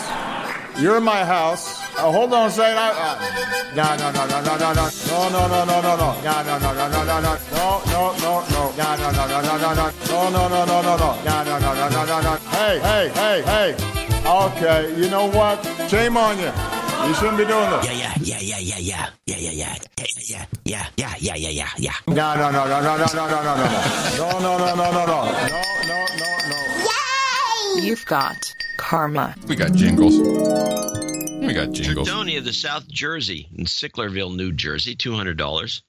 Uh, we get to the end here. John and Adam, Sir Tony of South Jersey. I'm a dude named Ben, just accepting a new position in a consulting gig, looking for job karma on this new venture.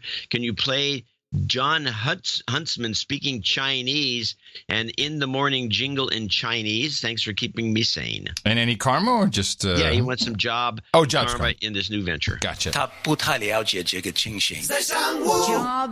jobs, jobs, and jobs. Let's vote for jobs. You've got karma. Squall just hit. Sir Steve in Ewing, New Jersey two hundred dollars. John and Adam.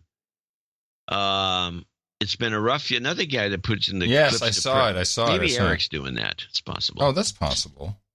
Uh, it's been a rough few years. Three years ago, I lost my mom to liver cancer. Six months after that, my dog died from stomach cancer. Two months ago, I lost my job as a programmer. Yee. No agenda in your analysis has been one constant, uh, one constant over these trying years. I'm sorry, that has kept me sane and helped me to retain a piece of my humanity. I can not thank you to enough. Suffice it to say, over the past few years, I withdrew a bit socially, but now I'm back and ready to love and be loved again. Since the jobs karma I asked for two months ago worked like a champ. Oh. Thanks. Can I please have some following clips in the relationship karma? And then he's got him. Charlie Rose, tell me about the sexuality. It's in your DNA. Can you see the juice? That's an interesting. We, we have not heard "see the juice" for two years. No, we just played it like three minutes ago. Yeah, and now it's being now. yeah, this is again it's twice example. of random number Random theory. numbers. Random number theory. Please tell the sexuality. Shout outs to DJ Fuji, and thank you both for your courage, Sir Steve from uh, formerly of West Orange. Yes, Sir Steve from Ewing. All right, Sir Steve. Of course we can do that for you. Tell me about this sexuality. It's in your DNA. Oh my gosh! Can you see that juice? You've got karma. So childish. I love That's it. a good combo. That's a great combo. I, I do have a letter to read from one of our knights, uh, Ah. Sir uh, yes, I saw this. Good. Sir Alexander of the Northern Territories, uh, are one of our two Russian knights. Oh, yes. He says, Gents, I beg your pardon. Almost two years at tug of war with my shareholders concluded not in my favor, and I've received notice of dismissal today. I will try to maintain my subscription, which brought me to knighthood over the span of 10 years as long as I can. I must say that current job market in Russia, yes, I am one of the two infamous Russian knights, is horrible to say the least. Huh. I hereby request jobs karma to ease my suffering. Yeah, you bet. We all he, actually the title of his email is like wasn't it like night in peril or something? Night in distress. Night in distress. Yes, we hear your distress. All of course we will give that to you. And uh, so here we go. Said jobs. Boom. Jobs, jobs, jobs, and jobs. Let's vote for jobs. You've got karma. We do like to break for our nights. And so that's uh, our executive, associate executive producer for show 1112. want to thank each and every one of them for supporting the show, uh, even though we didn't get any Valentine's Day donations except for two of you. Yeah. Uh, but we uh, thank everyone for uh, helping us uh, get this show going. And I, I don't know what to do about our uh, Sir Rogue in terms of he should be in the 1111 club. Yeah, yeah. Well, uh, we'll give him that. Uh, also with a, one of our new hats. Oh, the new invisible hat. he gets a new invisible. Hold on, let me get. Where's the hat? We need a, a sound for the hat. we can give someone a hat. Hmm, I'll have to work All on right, it. so we'll just put him on the club, but we'll put him on show. Yeah, of course. But we won't put him on the one one one two show. We'll put him. We'll just put it on there. It's Yeah, we'll put to- it on there as an 1111 Club member, of course. Thank you to our executive producers and associate executive producers. Thank you for believing in the value for value concept. It makes it all work. We're very proud of it. We're, we're actually smarter than real brain scientists with this, it turns out. And you are part of that as well. It's your show, after all. You're pro- all producers. And these are just the execs and uh, associate execs. We'll be thanking more in our second donation segment and another show for you on Sunday. Remember us at Dvorak.org slash N-A. Now you really have some stuff to go out there and tell everybody about. I mean, propagate. Our formula is this.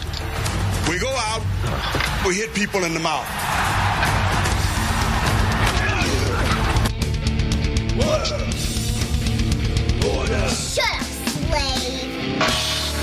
Shut up, slave. Hey, I was a little, uh, I was a little Bitcoin celebrity yesterday. I don't know if you Who? caught that. Me, I was a Bitcoin celeb. How? Well, I'm. Uh, I got up in the morning. I'm reading as I do through the emails and everything, and uh, this guy Dennis. Um, what's Dennis's last name? Dennis is kind of my my Bitcoin guru. He's a Dutch guy Dennis, in the, in the Dennis, yeah. Dennis, uh, well, I forget his last name. Um, and so Dennis is always DMing me stuff, and you know he's been saying, "Hey, you know, some guys are doing some stuff with Bitcoin and ham radio," and so then he tagged me in something. I see this going back and forth, and this one guy in Michigan who is an actual Bitcoin guru, who was like, "Oh, I got this JS8 call, which is the new protocol for digital that uh, all the all the kids are doing it on the digital ham radios." and I want to send someone some Bitcoin. And so I'm like, oh, give me give me 30 minutes. Let me. Uh, so I throw the wire over the balcony, bring out the trusty KX2, I fire up JS8 call, and lo and behold, I get it was like 70 cents in Bitcoin transferred through ham radio, and uh, th- that was seen as something pretty cool. Huh. Yeah. You're like a, you're a pioneer once again. Once again, that's right. You get a second Marconi Award. There's this, and I was thinking, I was talking with Tina about this morning. I said, how few people in the world, what is the number of people who know, who understand and know about Bitcoin and are licensed to do ham radio? This is not going to be a big payment channel, I'm afraid. But it was well, cool. Seventy cents could be worth a quarter of a million dollars if you keep it Yeah, I'm. I'm ho- well now I have to pass the torch, so now I got to find some other uh, uh, professional ham radio amateur, so I can send this uh, seventy uh, uh, cents in Bitcoin onto the next person. This is kind of it's it's very It's interesting. Pass along. It's pass the torch. P- it- this is this is new with with money. People are um, PTT. if viral is money money is going viral people are passing yeah ptt passing the torch and it's not, it's little amounts but, you know it's not, I'll, I'll add something to it i'll make it a buck which of course will be 10 million in a couple of years well i'll, I'll make it a buck and then i'll pass it on to someone else and so that's how the these these bitcoins will go around the globe on ham radio anyway Huh. it was fun to be uh, even legal. I love people like, what?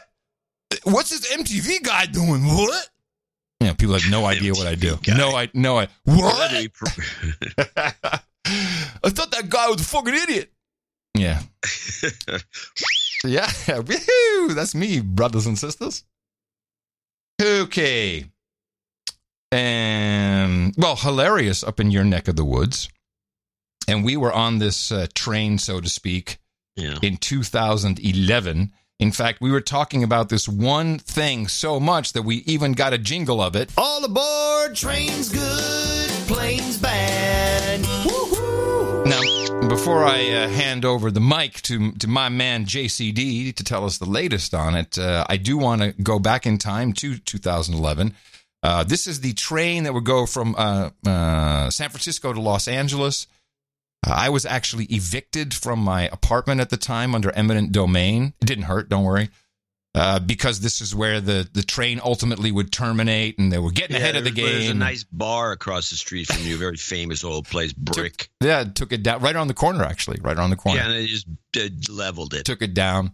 And uh, and this was supposed to be this was really in a way Obama's Green New Deal, and it was all about high speed rail, high speed rail, and I And and I, I want to just we're going to go down memory lane about this. I should have picked up some old clips because this was the, during one era, like about a two year period during the Obama administration. Everybody was talking high speed rail, and they were talking, oh yeah, we can go from New York to Los Angeles, and then they calculated that yeah, if you're doing 500 miles an hour, you can get there pretty quickly. And but you know, assuming you never stopped. Right. I mean, the whole thing was there were high speed rail initiatives all over the country. Some of them very short. I mean, you know, it, like t- ten it was, miles. but and John, were- it was, and this is just eight was years insanity. ago. It was like the Green New Deal. Here's here's just 25 seconds of the president talking about it at the time. reduces destructive emissions and creates jobs. What we're talking about is a vision for high speed rail in America. Imagine boarding a train in the center of a city. No racing to an airport and across the terminal, no delays, no sitting on the tarmac, no lost luggage, no taking off your shoes. Ah, there it is. No taking off your shoes right away. TSA got in the action, started like you know assaulting people on train platforms, if you remember. yeah, they had the Zephyr. What are they called? Not the Zephyr, but the Viper teams. Viper teams. Oh, very good. Yeah, the Vi- Viper teams. Yeah, this whole thing, and we we were just laughing about it, and I think what we surmised at the time was, or what I remember you saying, paraphrase, this is a scam because what happens is people already in the loop have purchased all the land that'll or own all the land that'll be necessary on this where the tracks will be. That'll get bought up by the government at very favorable prices and won't be under eminent domain. It's like, oh, it's, it's all buddies. And it's going to be a boondoggle. And it was supposed to cost what? Like seven or eight billion, I think, at the time. Well, the one from San Francisco to L.A. was supposed to be something like that. The- Then they ballooned to thirty, and then forty billion or so. And now it's at a hundred. it's just ridiculous. It wasn't going to work, and the it- and the, the scam was pretty much identified early on, and then it got stalled by one thing or another, and so the whole thing in California, in particular, was just a joke. Even though I was arguing with people. Uh, I remember I was at Mevio at the time in the little creatives area, and uh, we had all these, you know, these kids. They're all millennials, and I, I brought it up. I said, "Hey, this bull crap. Oh no, man, it's going to be great." and I said, "This bull crap. Who who amongst you is going to take a high speed train?" To Los Angeles, that, you wouldn't take an airplane. You, I mean, you, we wouldn't go down, gr- jump on the Southwest, and just fly there in less than an hour, about an hour. Oh no, I would. I would. They all every one of them. I would. I would. I would. They wouldn't. That's the joke of it. None of nobody wants this. Nobody's taking the train anywhere. I mean, I I've been on the Zephyr up to Sacramento, which is a nice ride, and it's about you know it's kind of break even with driving up there, but it's more relaxing. The, the train's half empty. and everyone had these dreams of some combination of the great trains in Europe and the Yeah, it's all that Europe thing. and and the bullet We train be like speed. Europe. Yeah, we should be like and the bullet speed train or the bullet train speed of uh, of Japan. And this was the dream, and it was a big deal. And this was one of the president's signature doohickeys. And we laughed and we laughed and we laughed. We laughed and we got condemned for it. Yeah, yeah, yeah. But Here we we are. laughed anyway because we don't care. And there's nobody that's going to take us off the air because we thought high speed rail was a huge scam. And the, the other element of it was laying down these tracks is just going to benefit Burlington Northern, Warren Buffett, and all these other guys who already own train systems. And they get to use those tracks. The tracks aren't just for high speed rail. Oh yeah, we I f- totally forgot that angle of it. We were looking at who was going to benefit, and it was clearly Burlington Northern. Yeah, who use and there were barely no any passenger trains are running from time to time just because it's all filled up with freight. Anyway, scam. freight apparently has a priority over passengers. Well, yeah. Passengers. Right. So here's the lay. Here's the announcement. They finally, uh, Governor Gavin Newsom did this early in his in his uh, administration rather than late because he doesn't want it to be controversial because people forget about this in six months. But here's his, his HS Rail report California won. But let's be real. The current project, as planned, would cost too much and respectfully take too long. There's been too little oversight and not enough transparency. Right now, there simply isn't a path to get from Sacramento to San Diego, let alone from you know, San Francisco to LA. I wish there were. However, we do have the capacity to complete a high-speed rail link between Merced and Bakersfield. Now, I know, I know some critics are going to say, well, that's a train to nowhere. But I think that's wrong, and I think that's offensive. Wait a minute. There is something in Bakersfield, and a lot of people need to go there. There's a jail. What? There's a jail. Oh, jail. A huge penitentiary. Uh and a lot of people need to go to that jail. And it's it's in between L.A. and San Francisco. It's horrible to have to drive there. Well, he thinks it's offensive if you criticize the. Uh, yeah, because it's mainly black people who are using the train to go to jail. That's why. Well, that's why he's saying offensive. it. Yeah, it is. Put on the high speed rail. So, the, so, so he's pulled the plug on the whole thing. Now, the, the irony to this is, if I'm not mistaken, I could be wrong. But if I'm not mistaken, he's the one when he was mayor of San Francisco. Yeah. And he was also in the Brown administration, and Brown was pushing high speed rail a lot. Yes. He was in there not saying anything. But the building of the thing that got you kicked out, the transportation center in San Francisco, this little background. There used to be a bus terminal in San Francisco, and it was a bus terminal. Right. All the buses from the East Bay and from Marin, all these buses would come into this terminal, drop people off. This thing was, it was you. I mean, it wasn't like you know the 40s when it probably was a lot of people taking buses.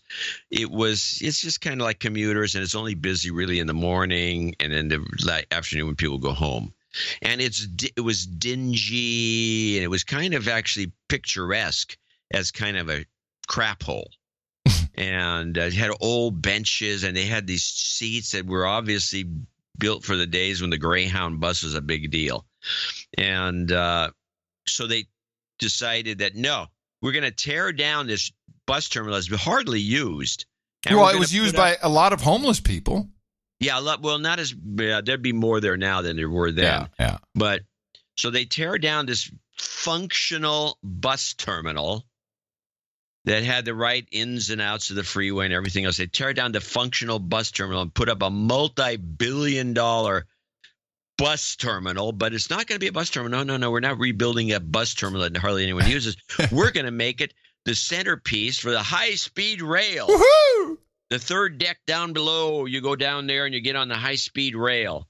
And well, now there's no high speed rail. So what is this boondoggle of a bus terminal doing in San Francisco, uh, which is already falling apart? Yeah. Well, it's obvious.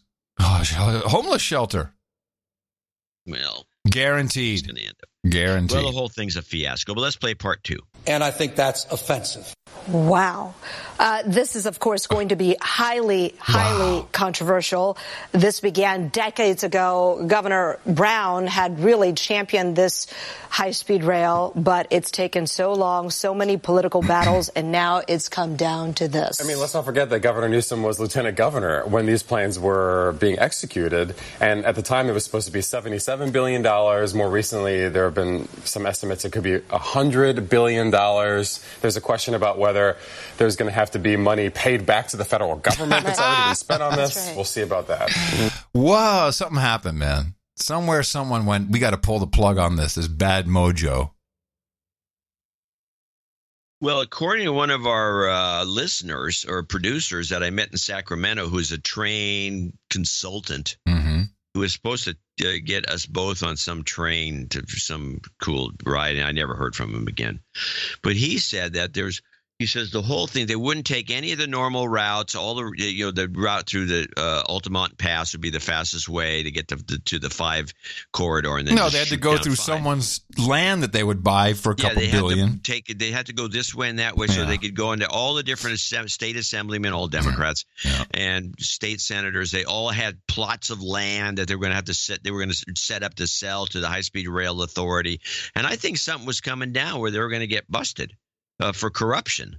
And I Well, think yes, yeah. Newsom just pulled the plug, saving these guys Save everybody's bacon, even though ass. they're going to lose a little on the land purchases. right right save their ass basically Yeah. yeah you're probably right So, anyway, so that's the end of that. And so there you go. That's how it ends up. Just a scam to the highest degree. Flop. Flop.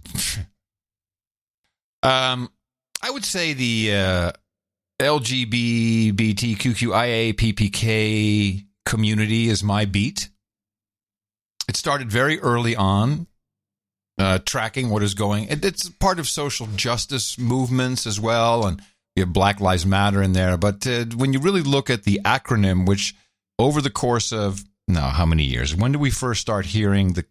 Whenever they added the T, it was, and first it was BLG, or was it? No, it was GBL or GLB. Yeah, no, it was GBLT.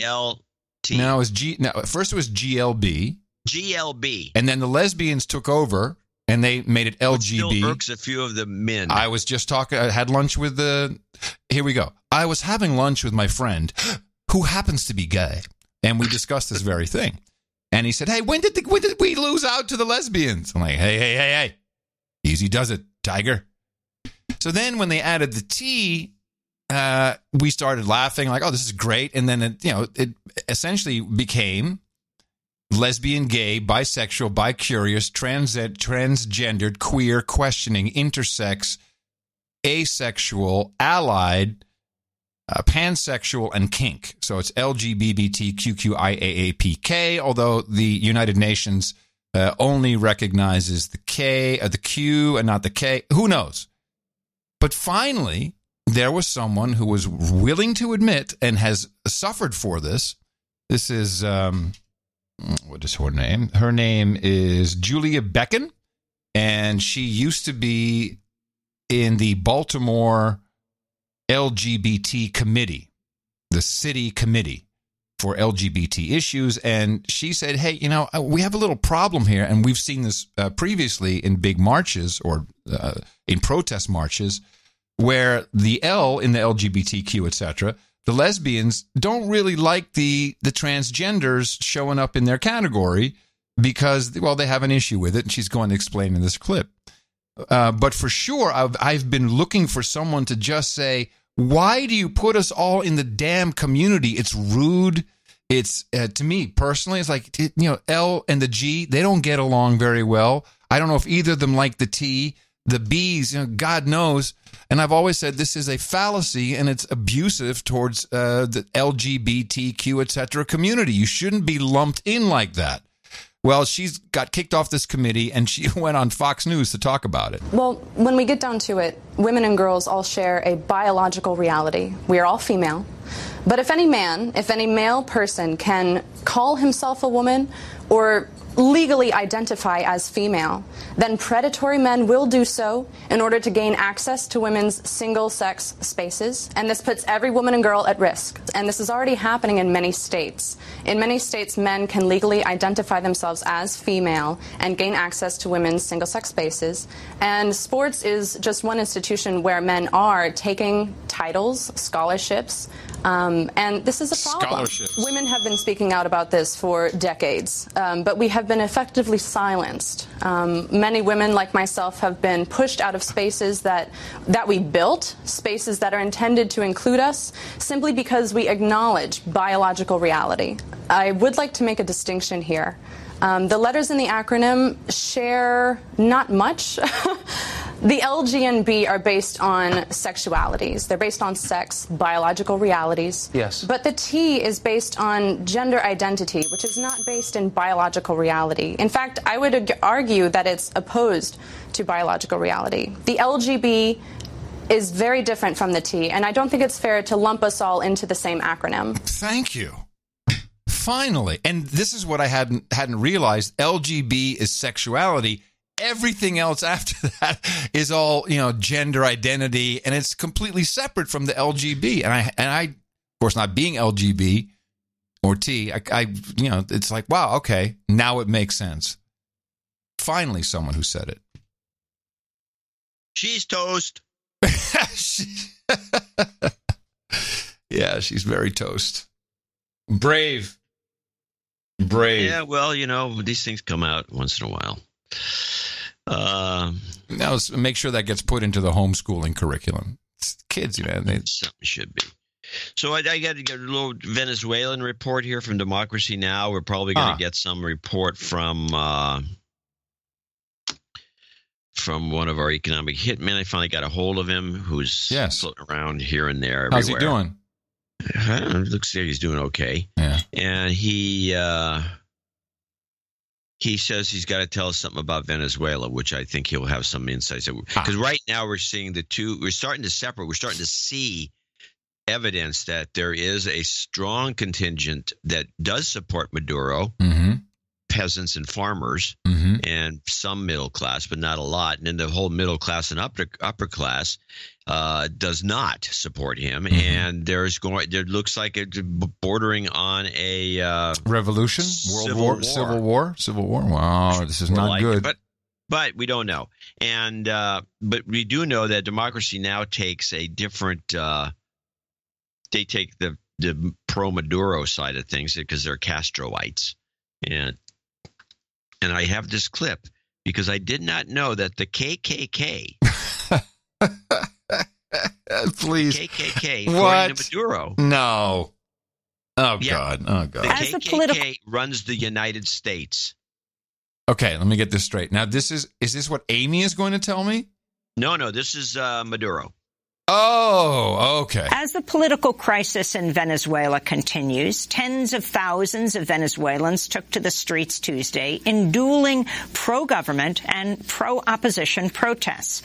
Opposition leader Juan Guaido addressed his supporters and announced a deadline for allowing aid shipments to enter the country. Today we announce that February 23rd is the day for humanitarian aid to enter Venezuela. We stand by all sectors, delivery drivers, nurses, medics, to get ourselves organized. Military officers, who in large part have remained loyal to President Nicolas Maduro, have been blocking access to supplies at the Venezuela-Colombia border. Critics have blasted the U.S. for using aid as a political tool to undermine Maduro's presidency while garnering support for Guaido. The Red Cross and the United Nations warned the U.S. to not send aid to Venezuela without the approval of the sitting president. The UN said, quote, humanitarian action needs to be independent of political, military, or other objectives, unquote.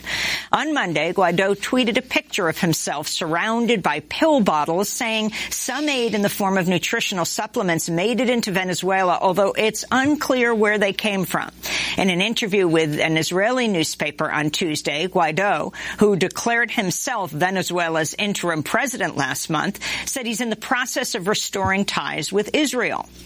Venezuela severed its relationship with Israel a decade ago under the leadership of Hugo Chavez, who instead developed links with Palestinians. Guaido also suggested he's considering opening the new Venezuelan embassy in Jerusalem, following in the footsteps of the United States, which last year drew international condemnation after it moved its embassy from Tel Aviv to Jerusalem, a city that Palestinians want as part of a future state. Meanwhile, President Maduro continues to call out the U.S. for its role in attempting to oust him from power. In an interview with the BBC Tuesday, Maduro said the U.S. is ruled by white supremacists. It's a political war of the American empire, imperio estadounidense, de los intereses. of the interests of the extreme right that today governs, of the Ku Klux Klan that rules over the White House to take over Venezuela. he watches CNN. Eh, I got an idea. Let's do what those guys do. Call them uh, white supremacists. Who? Oh, it's the KKK guys. Let's do that. nah, that was a good one. Pompeo, That's my favorite. Pompeo was actually telegraphing what's next for Venezuela. It's not good. It's not good. I'm gonna have to call Steve the Jew today, see if he knows anything about what's going on from Yeah, military we got to get a little onto this because this is a big deal. Well, here, here's uh, here's Pompeo on Fox News, and he let something slip, which I think uh, we all will know what it means. Do you have concerns that Venezuela runs the risk of turning into a no man's land, uh, where y- y- you you have these bad actors, including um, some with links to Hezbollah, that could be more of a threat because they're in our hemisphere? Yeah, Trish, I'm glad you brought that up. People don't recognize that Hezbollah has active cells. The Iranians are impacting the people of Venezuela and throughout South America. Uh, we have an obligation to take down that risk for America. Okay, I'm going to play this clip again because this is a beau- this is a great piece of propaganda uh, brought to you by Fox. They're slick. She leads him on with a prearranged question about Hezbollah. I had not heard anything about Hezbollah. Had you heard anything about this? It's like a meme, like Hezbollah's operating in Venezuela. I have a clip with Oh, my a thought God. about this, and the meme is in play. Well, the meme. Oh, so do you think this was before? Well, let me play this first. Play it again. Listen to how she leads him on with the question, and then he says, "Oh, I'm so glad you asked that question," signaling good girl. Do you have concerns that Venezuela runs the risk of turning into a no man's land, uh, where y- y- you you have these bad actors, including um, some with links to Hezbollah, that could be more of a threat because they're in our hemisphere? Yeah, Trish, I'm glad you brought that up. People don't recognize that Hezbollah has active cells. The Iranians are impacting the people of Venezuela and throughout South America. Uh, we have an obligation to take down that risk for America. Well, so what that means is we're going in. Yeah, We got the are we going obligation. And why? And by the way, why do we have the obligation to go in and get Hezbollah in uh, in Venezuela? Why? D- Do I have to ask Steve the Jew this question again too? It's not about Venezuela. What's it about then? It's about Iran. Mm-hmm. And here's the clip I have, which is the something is up with Iran. This is a NBC, and read between the lines of what's going on. Andrea Mitchell in Warsaw, as the vice president leads the first Arab Israeli summit largely aimed at pressuring Iran. Some of our biggest allies are not sending top diplomats here. France, Germany, England. We begin to work, not just among Arab nations, but Arab nations and Israel working together with the United States and our allies to, to isolate Iran economically and diplomatically. But tonight, Israel's prime minister set off alarms, tweeting they were there to advance the common interest of war with Iran. Then, within the hour, taking out the word war hmm. and writing instead to advance the common interest of combating Iran. Adding to the tension, a New York Times report that the U.S. may be secretly sabotaging Iran's missiles and rockets, and an anti-Iran rally here by a group represented by the president's personal lawyer, Rudy Giuliani. You've got the Prime Minister of Israel using words like combat Iran or war against Iran, interchangeably Right. almost. You've got the President's personal lawyer here speaking out un- against Iran. Oh, totally unkidding. coincidental? Totally, absolutely, and, and totally uh, in, in, in line with what I've done for 11 years. Iran's foreign minister has called this a desperate anti-Iran circus. Tomorrow, the vice president delivers a tough speech against Iran. Lester? Wow. Wait a minute. This to me feels like the neocons have come up with a new strategy, new target. Yeah, and this Uh, bull crap about Venezuela Bullshit. Has nothing is to do with it. bullshit, Exactly. Ah, Wes Clark There's no- 7. what does Hezbollah care about Venezuela? Zero. Here, Yeah, hold the on, hold on. Do maybe. John, John, Wes Clark 7, General Wesley Clark. Uh, what happened to him two weeks after 9 11? So I came back to see him a few weeks later, and by that time we were bombing in Afghanistan. I said, Are we still going to war with Iraq? And he said, Oh, it's worse than that. He said, He reached over on his desk, he picked up a piece of paper, he said, I just.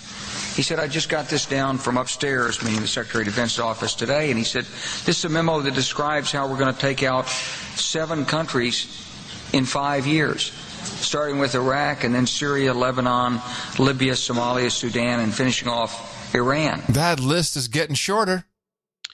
Well, it's really this the the Iran thing that or Iran as we As we learned to pronounce say, it, which yes. is more correct. Iran. Um, so this looks like it's all being set up. In fact, that that's one of the Hezbollah. That's why I'm glad you got that Hezbollah clip because I didn't hear that. Mhm. Hezbollah in Venezuela. Venezuela, I baby. mean, give me a break. And, Pompe- and Pompeo's oh yes, they have cells. Oh, I think There's there's a, cells. There's Hez- cells. oh, wait. everything has to be cells. there's a because Hezbollah cell in Austin. There's a Hezbollah cell, a cell. I think it was just like the 50s and the communist cells everywhere. Well, like ISIS cells, Al Qaeda Cells. cells. Where's Al Qaeda? Come on, bitches. What happened to you guys? So now forget them. We got to talk about Hezbollah. So Hezbollah is directly as so I expect a false flag of some sort that is going to trigger Trump to do something about Iran. And I think we're going to the way it's shaping up. Everyone's separating themselves from the, you know, except the EU, who's like, well, you know, we still have got this deal, and oh, I don't know, what are we going to do? And it's but something's up, and Iran is the target, and these guys had better come to the bargaining table Real quick, fast, and I don't think they're going to do it because they're stubborn bunch of pricks. Because this, because it is these dicks, and Pompeo is in it. Yeah. I didn't really expect that. Well, Maybe Like he, maybe he's been hood. Uh, you know they want war, and listen to Andrew Mitchell. Oh, mm, mm, mm, mm, mm. oh yes, oh, because oh yes, mm, war, mm, war, good. Took out war, said combat, but we said war. We got to say war again. War, Iran. Those two words next to each other. some. war, I saw war, some war. cartoon from like the 40s or something, where some period. I got to get this cartoon and put it in the newsletter because I did save it, Hmm. and it's and it made it was implying that war is good for newspapers. And if war is good for newspapers, that's why Hearst had Yeah. to, you know, was responsible for like getting the Spanish American War cranked up, especially the Cuban battles. It's great for CNN for sure. and it's got to be great for CNN. It's great for all these guys MSNBC, that make more money. So they they're all in for war as long as you know nothing really bad happens. But but look so, at so we're gonna we're gonna rebelize Iran. But look at what happens in the same week on the same show. Don't you dare say anything bad about AIPAC. Don't you dare say anything about Israel. Hamas, Hezbollah cells in Iran. I mean, come on. Could it be any more clear? So that's what we're up. Disgusting we're up warm, disgusting warmongering. I'm going to show my support by donating to No Agenda. Imagine all the people who could do that. Oh, yeah, that'd be fab. Yeah, on No Agenda. Yeah, like three or four days of rain, so we're getting nothing but ants everywhere. ants. Got ants. Ants. Let's save uh, let's save. Let's save a few people. Let's uh, thank a few people for show eleven twelve uh, helping us out here, and starting with John Lips, one hundred twenty one dollars. Uh, parts unknown. Sir Finch in Portland, Portland, Oregon. He wants to bring back Club thirty three. No, he donated down, one hundred man. eleven dollars and eleven cents. Burned down. Manuel Obano, Obando, Obando, Obando, Manuel Obando. Uh, he's also known as Sergeant Postal. Isn't that your buddy? Nope. Oh, That's uh, Armando Guerra. ah, Guerra. Hundred eleven dollars uh, and ten cents. Marco Schnepf in Zurich, Switzerland. Uh, Schweiz. Uh, a lot of people want to send blankets or water. I just send my cash. Well, that's what we Love and light to you, Marshall. Thank you, hundred dollars. Paul Levy, hundred dollars. Say S. James, hundred dollars. Justin Dweegood, Dweegood, Dweegood. What do you think? Mm, I would say Dewey Gooey. Could be. 808 Boob. Viscount of Luna, Sir Stephen McLaughlin in N- Locust, North Carolina. Excuse me. Um, see, he says his his newsletter always ends up in the inbox, and he's got Gmail. So this is really makes it even more difficult. Uh, Hmm. yeah, but you know, there's a, there's a lot of people who connected their email through Gmail, maybe with IMAP or with Pop, and yeah, I'm not so sure that everyone's just using the Gmail service. Oh, maybe. Just saying. uh, Cameron Hurd in Austin, Minnesota. six seven eight nine. David. Ri- Hey, wait, he uh, needs he needs a de-douching. He's been a d Oh, yes, bag for way too long, and seventy threes. You've been de-douched. You betcha. You know, I forgot to mention this, but uh, Sir Rogue sent a card, and uh, he uh, this card is. I wish he, he signed at the bottom. He says, uh, "Go see email," but this card, it's really a very funny card. It it's, it looks like a card. Don't you just hate it when folks go all out and don't even say what they're thinking? Then it opens, and there's another little thing. Then it flips open again to be about the size of a newspaper. Then it flips open again to be a giant poster. Wow. It says, "Big thanks to you." Oh. I just thought it was a cute, one of the more cute cards that we've received recently. David Richley, meanwhile, Mentor on the Lake, Ohio, uh, sent a check in, We like checks. and he uh, did say, see, send a note. We I accept felt like checks. We like check checks. Um, he he wants a de-douching. Okay. You've been de-douched. and he mentions and he sends me a poster. Apparently, the Zephyr trains, a lot of them, were uh, were taken from Los Angeles and put on the Cuyahoga Valley Railway uh, in 1880. The valley goes on about the history of this. He says it's now providing. It's now it's one of these excursions. You know, you get on the train. It's like a like a joke. Uh, it's providing service has become another way to escape the pressures of urban industrial life, and it's going through the national park. But it's the Zephyr cars are now being pulled by a steam locomotive through the Oh, park. bah. I think that's an abomination, Yes. personally. So wrong. It's an abomination. Well- Get an old Western Pacific, you know, diesel or something. Yeah. Anyway, David Richley, that's him. Mike Dean uh, in Fairmont, West Virginia, uh, 6006. Sirloin, Sirloin, Knight of the New Smyrna, Smyrna Beach in Osteen, Florida, 60. And he says a, li- a little bump on top of my ten dollar monthly subscription. The No Agenda mental health plan is far superior to anything Big Pharma has to offer. Boom. That's true. Christopher Dechter, 5678. Tim Tillman in New Kent, Virginia, 5510. Uh, Caitlin Breederland in Edmonton, Alberta. Happy Valentine's Day, she says. 55. Uh, Richard Dominelli, Sir Greek Heretic in Clifton Park, New York. This is donation for his daughter Angela's 16th birthday tomorrow. And she she apparently routinely is hitting people in the mouth in her class with no agenda topics. And Good. is and is his walking bubble of awesome. 5316. A- A- Ann Lucer, 51. Roses are red, violets are blue. Thanks for cleaning my poo. Happy Valentine's Day, Dad. Much love. Okie oh, Alrighty then. That's pretty funny. Brian Burgess in Pelican Rapids, Minnesota, 5033. Uh, Pate Snake. Sir Pate. In uh, Amsterdam, 50. Uh, Christy in Ottawa, Ontario. These are all $50 donors. And she has a note. Please dedouche my common law husband Stu. Here's to giving each other the finger behind each other's back for more years to come. At least now you'll officially be dedouched while you do it.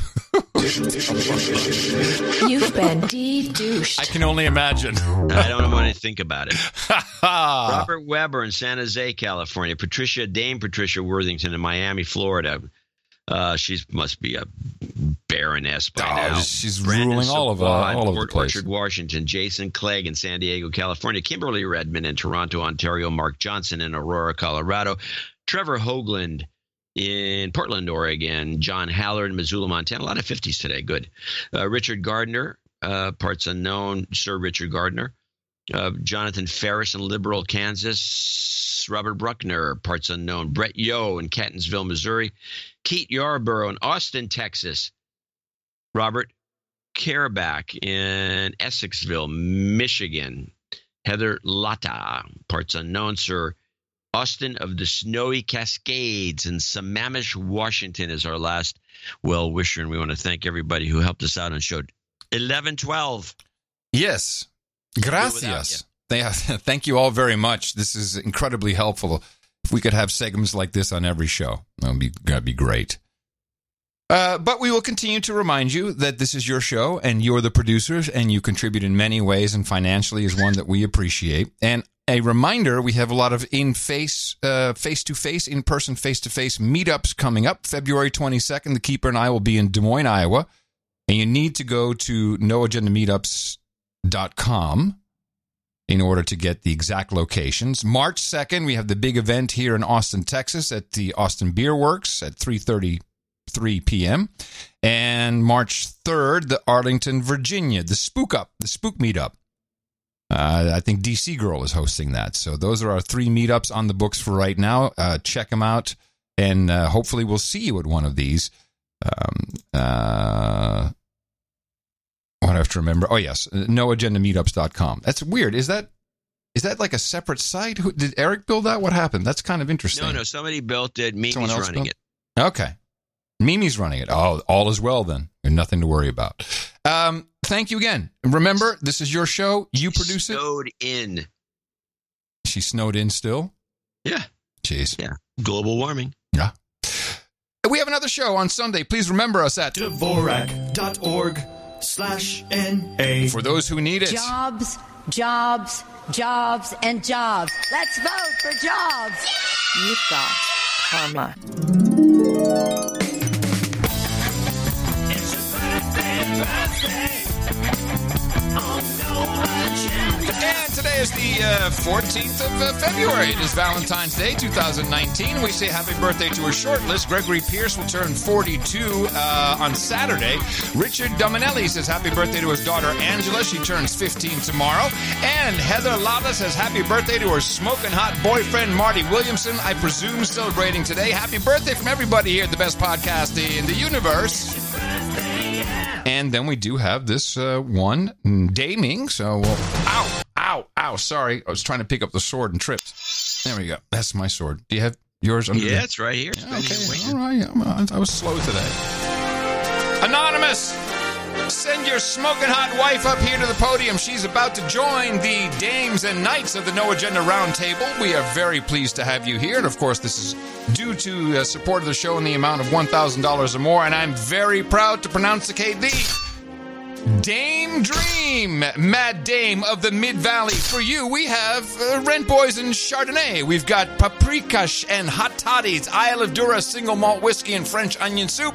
We got goat chops and goat milk, diet soda and video games, harlots and haldol, breast milk and pablum, ginger ale and gerbils, geishas and sake, uh, sparkling cider and escorts, or mutton and meat. And our brand new dame can head on over to noagendanation.com slash rings and we will uh, gladly take your measurements and have Eric the Shill send out a ring post haste. Come gather round, douchebag, producer and slave. As we all thank your brothers and sisters who gave, and some of them knights, some of them dames.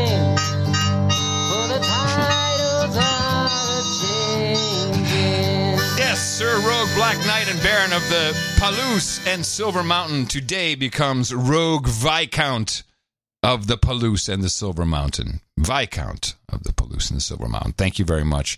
Thank you everybody for your support. Remember, we're back on Sunday, Dvorak.org slash NA to support the show. Uh, oh, there is hope. There is hope.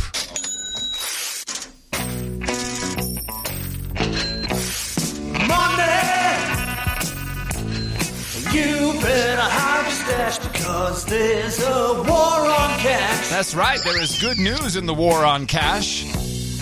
As uh, the slaves are starting to revolt, it was a little unexpected. I'm seeing uh, articles everywhere about uh, um, uh, what do you call it? Uh, lashing back? No, a blowback. And making laws, legislative guys who are usually in Jersey, maybe Nevada, places, uh, San Francisco, Chinatown. Well, we're seeing this. We're seeing um, companies wanting to go non-cash, all plastic or touch or whatever. It's And- the law. Uh, Well, What? What's the law? The wa- no, the law is not. when I have a dollar bill, it says legal tender for all debts. Yes, that's correct. There's no law that says that you are forced to do that, but they are creating a law to support what you just said. In a world full of technology, some Philadelphia businesses are no longer willing to accept cash, like Sweetgreen. If you'd like an healthier option, you better have a bank account, something Councilman Bill Greenlee says isn't fair. you don't have a credit card, and well, you can go to 7 Eleven, you know, with all due respect to 7 Eleven, the salad might have been sitting there for two days in a carton, but that's okay for you. They'll accept cash, but we don't. I think that's Well, grounds. if I was 7-Eleven PR, I'd be on his case saying Grounds- you're going to get sued, for. Yeah, for sure. And that, you know, if, if it's not discrimination, it's elitism. And I, I just think government has a place to get involved in it. Councilman Greenlee introduced a bill that would make it illegal for commercial businesses to not accept cash. That bill will be considered by a Philadelphia City Council committee Tuesday morning. Those who frequent businesses that do not accept cash weren't phased by the proposed bill. To me, I like the in and out fastness, so I prefer the app or a credit card. One time I came with cash and didn't have my credit uh, credit card, and they gave me the salad for free. So they were kind enough to just let me know next time. Just please bring my credit card. Though most customers weren't phased, they agreed people should have the option. If that's how somebody wants to, to pay and they want to pay in cash, I think they should be able to. Oh, I can definitely understand why people would be upset that they can't come in and use cash. Absolutely, because most of the time I am a cash person, but um, for things like this, quick and easy in and out, you know, I usually use the app or a credit card. Now, we reached out to Sweetgreen but have not heard back from anyone with that company. If this proposed bill passes, it will go in effect in July. I really hope this passes. I pray, I pray that Austin, Texas passes something like, or Texas, but a city law would be good too. I would, I pray for that because then right away I'll be like, okay, I need the same for these damn electric scooters. I need the same for the Uber. Now, You need to be able to pay with cash everywhere. It would, it could start an interesting blowback. That would be interesting to try to pull off what you just described. I could if run cash is it has to be you is it has to be acceptable everywhere. That means it has to Has be acceptable on the everywhere. scooter. Exactly on the scooter, uh, in uh, in the Uber, Uber. in the Uber. hmm I I hope it happens. Well, it'd be it'll be a nice battle. All right. Uh, OTG for a second. I haven't really done an OTG segment in a while, but I got an email from Jacob, uh, which spurred me to discuss the off the grid solutions that I have uh, implemented for myself. Uh, and I probably should give a little update on how everything is going with that. Hey, Adam, 18 year old millennial here asking for some advice on an OTG phone. It's been about two months since deleting all social media, and I think I'm ready to take the full leap. I would still like to be able to do basic business things as you do. I've been listening to the show for years with my parents and have many observations to share from a regular dose of no agenda at a young age. I've been a douchebag for a long time, but money coming soon. Have a good one, Jacob. Well, Jacob, first of all, thank you for your courage. Uh, uh, the phone that I have settled with, which I uh, just completely love, is the Nokia E71. But here's what's interesting. Although I did start off, you know, it has a browser in there. You can you can set up uh, the Opera browser, and it uh, works on 3G, so that you still have some kind of speed. Yeah, it's got an email client. You can you can you know do some email. The main thing for me is uh, I can receive and send text messages, even a shitty picture if I wanted to use the 3.2 megapixel camera. Um, and it has a physical keyboard, so you're not dealing. That was the main problem with OTG phones is you're dealing with either predictive text or a lot. You know, that's really kind of it's Morse code is faster, proven faster than, texting with an old phone. Um, but here's what's interesting: I barely use the phone at all when I go anywhere. I mean, Tina is probably the only person who texts me. I text back. If she texts me twice in a row, I call her. Uh, I said I can't keep up with my with my Violation! phone. That's no violation. She loves it. But here's here's something else that I noticed. We were talking about our kids. Um, yeah, I text with Christina, and it's just SMS texting. Tina uh, uses uh, the uh, iMessage with her daughters. And here's a frustration that I also used to have. You'll send something to your kid. You'll see on your iPhone or whatever, you'll see, ah, they've received it and two blue check marks or whatever. They read it, but they don't reply. And you walk around like, what if this asshole kid of mine reply? You read it. I mean, what am I not important to you? Reply. And I realized that ever since I've gone OTG, I don't know. I send an, I send, I send a text message. I have no idea if she read it. I don't know if she's gonna read it. I just I don't I, I can turn off my brain. Less stress. It's such a beautiful thing. That's just one of the small benefits of going completely off the grid. Uh, well, not completely, but removing distraction, removing tracking, and the benefit of five days of battery life. This, however, dear Jacob, the millennial, does not seem to be uh, something that your age group is capable of doing. Witness NPR, who have some millennial journos, uh, an experiment. Can I break up with big tech? Facebook and Google and Amazon have become tech giants because they've made a science of being a part of everything we do, from shopping to taking care of our kids to connecting with friends and relatives. Despite the scandals and concerns about their practices, modern life is seemingly impossible without them. Impossible. Or is it? Kashmir Hill is a reporter for Gizmodo. She tried to cut Amazon, Facebook, Google, Microsoft, and Apple out of her life. Mo- notice she didn't say Twitter. Found that to be interesting. And she joins us now to explain her experiment. Welcome. Thank you. I got to ask you, first of all, how did this idea come up? It was inspired um, partly by, you know, when people are criticizing these companies or complaining about how powerful they are, how privacy invasive they are, people will say, well, if you, if you don't like the company, then just stop using their products. And so I wanted to find out if that was possible. Right. And spoiler, spoiler, it's not possible. it's not possible. right. Okay. Uh, So I, I found the laughter about this not being possible, which also, do I really need to hear the rest of the report? But it's like, ha ha ha, everyone knows you can't live without them. yeah, I know. Yeah, spoiler alert. You can't live without, you have to live with all the Google tech, the technologies. You know, it's kind of a little disgusting for NPR. Let's listen to her conclusion. I mean, yeah, it's the big thing not. well, you you pointed out something you, I- you have to dwell on for at least one second. Yeah, you got it. This, these guys, all the media guys, are clueless that they are just promoting the enemy. They're promoting sickness. Well, that too. But that they don't see that. They're never going to see that part of it. But it's logical that they'd see that they're promoting the enemy. yeah, the enemy of their business. Yeah. Exactly. And we are the enemy of their business right here, ripping them to shreds under fair use policies. Let's hear the conclusion of these laughing millennials. I mean, the big thing I learned is that it's not possible to navigate the modern world without coming into contact with these companies. uh, John, you hear that? It's not possible to navigate the modern world. I don't know what the modern world is without coming into contact with these companies. I do it. They are unavoidable. It made me certainly sympathetic to some of the critics who are saying that these companies are too dominant in their spaces. Um, you know, when I went off of Facebook's products, because Facebook bought Instagram, it controls everywhere where my friends are. And so by rejecting Facebook, I had to reject. Sorry? Hold on a second. Everywhere her friends, her friends aren't in the computer. Her friends aren't on.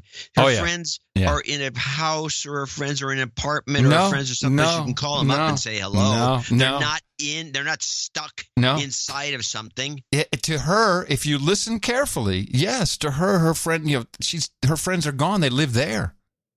No, this is a, this is actually, I believe, she suffers from psychosis. bought Instagram, it controls everywhere where my friends are. And so by rejecting Facebook, I had to reject a lot of people in my life and it was very hard to stay in contact with them. Oh, so difficult because I didn't know what they were eating. But there were certainly benefits to rejecting the tech giants because it forced me to reject technology completely in, in many cases. Like I couldn't watch TV because we don't have cable and Oh. internet TV didn't work. And, oh. and I, I think that was really Oh, it was the end of the world. good for me. I got out Oh. of some bad Got an antenna. tech habits and I'm just kind of looking at screens less. So if nothing else, I'm glad I did this experiment in, in terms of becoming kind of a, a healthier tech user. Healthier. She Well- sounds like she needs to see a shrink immediately. She does need help. I agree. Um, uh, just a couple more points. By the way, I, I want to mention this. All the millennials I know, which are the ones in our little family grouping and, and and even extended a little bit, none of them know that you can hook an antenna up to the almost every screen you buy from Costco or every place else. yeah, and the antenna is like eight bucks. The antenna's cheap. You can put it on the back of your TV. You can just You stick put it against the wall. you want, but Yeah. you can put it. You can move it around, but it's a little the flat panel like antenna are the best ones. It seems. Yeah. the ones I've used, and they get good for fifty miles. You know, if there's an and even further, especially if you have line of sight. But yeah, it's like wow. I wonder what that button on my remote that says TV was for. You know what's great about hooking up one of those antennas? You learn a lot of Spanish. Well, around here you learn more Chinese and Vietnamese, especially Vietnamese. Researchers have uncovered a major security flaw in the temperature control systems of thousands of hospitals, supermarket chains around the world, including the United Kingdom, Australia, Israel, Germany, the Netherlands, Malaysia, Iceland, and others. These temperature control systems are implemented in the ICS environment to perform various sensitive operations such as combustion, chemical reaction, fermentation, drying, calcination, distillation, concentration, extrusion, crystallation, crystallite, uh, whatever, air conditioning. Uncovered security flaws in poorly configured systems have revealed the default username is 1234 with the default password 1234. this is beautiful. Someone will actually die from this stupid insanity. Yeah. It will happen. Um, and then the, the last one, um, New York City. This is you'll see this happen everywhere. New York City has finally published some new ride sharing regs regulations, and uh, so it's like a like a deal about how many cars can be driving around, and I don't know if they're doing anything with pricing, but in the Taxi Limousine Commission rules, that's the New York TLC, buried in them is a provision that uh, forces everyone who uses these app based systems to report the location of every driver and passenger to the Taxi and Limousine Commission at an interval no less frequent than every 60 seconds. So there you have it. Th- do you- I mean, why why would you use this? I mean, it's already obvious that Uber um, is tracking you. They know exactly what you're doing. But now that information will be given to the Taxi and Limousine Commission and God knows who else as a part of the deal. Huh. This is not, you may say, oh, I got nothing to hide. But yes, you do. We all have something to hide. Same goes for the 16% of U.S. adults who own a smartwatch. Give that shit up. You'll live longer, I promise. Yeah, I'm OTG. You can't find me. Yes, I'm OTG. You can't find me. Yeah, I'm OTG. No eyes on me. That's right. Go OTG off the grid. Starts with the phone. You'd be amazed, amazed at how much time you have to look at other people and smile at uh, how dumb they look. Look around at anything. It's Just- unbelievable. Just anything in general. You know, I'm, we're going down the elevator to uh, last night to go to the play, and Tina's on her phone.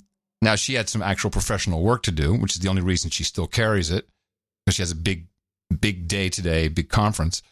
But then all, all four other people in the elevator, all on the phones, and I'm just sitting like, hmm, like looking at them, looking at one of the dogs, and the dog's looking at me like, dude, what's going on?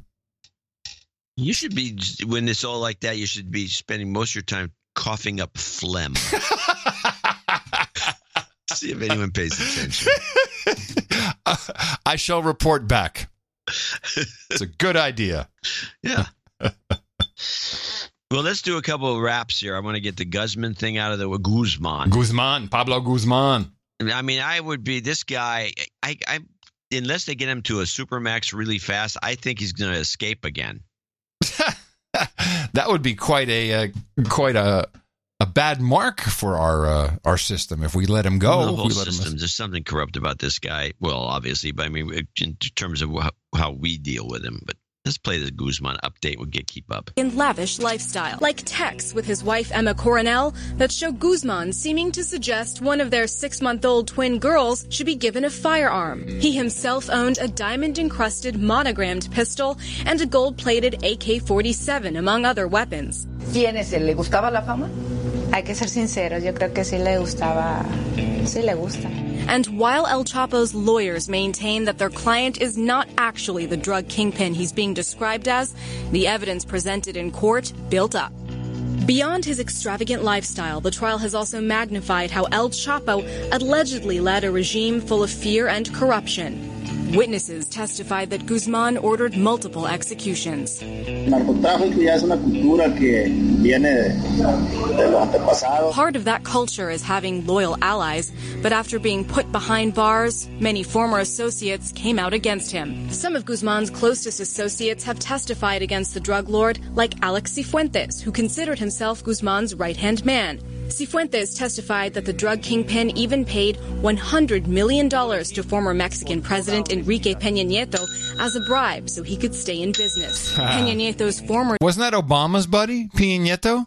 Yeah. Uh-huh. Chief of Staff has denied this claim and calls Cifuentes' testimony, quote, false, defamatory, and absurd. He says it was Peña Nieto's government which captured and extradited El Chapo. Peña Nieto himself did not respond when CNN reached out for comment. Evidence released in court also claimed Guzman has bribed a number of other Mexican authorities. Y esos policías ya no los machuques, ya los machucaste una vez, ya tienen que hacer caso. When Guzman was extradited to the U.S., he pleaded not guilty to 17 federal charges, including leading a continuing criminal enterprise, firearm violations, and money laundering. You know, we got to talk to CNN. That was possibly the most boring report I've ever heard. The monotone read, this drivel underneath her voice. Num, num, num, num, num, num, num. What a profession, professionally speaking, what a piece of crap package. Well, yeah. Well, CNN, uh, they're either really bad or horrible. Jeez. Really, no, nothing in between. And that's all there really was. There wasn't much extra reporting, really. I didn't catch no, much but else this about guy's, it. he's done, but we'll see what happens because I think it, he still has one escape left in him. Oh, I needed to. I need to correct something. We were talking about uh, Bezos Pecker. Yeah. What about his pecker? uh, Bezos and Pecker and uh, National Pecker. Enquirer. The so I, I did some sleuthing, and I made a mistake. I was talking about a half a billion dollar deal. the The contract, the Pentagon contract, the Jedi contract, J E D I, is a ten billion dollar contract, and Microsoft is indeed uh, in the in the in the race, but the lawsuit because of how the deal, how the uh, the FAQ or the RFP was put together. It was done with former executives from Amazon. So you know, the request for proposals is put together by people from Amazon with questions that obviously only people from Amazon could answer. Uh, is Oracle? Oracle have filed suit. So I don't know. Maybe Larry Ellison could have said, you know what? I can see Ellison doing this.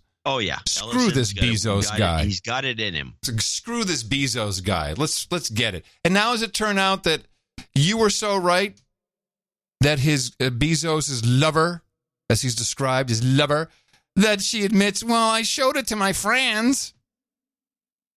Yeah, of course. Of course. They always do. Yeah. Way to go, Mister. Alert, man! Alert! They will show their pictures.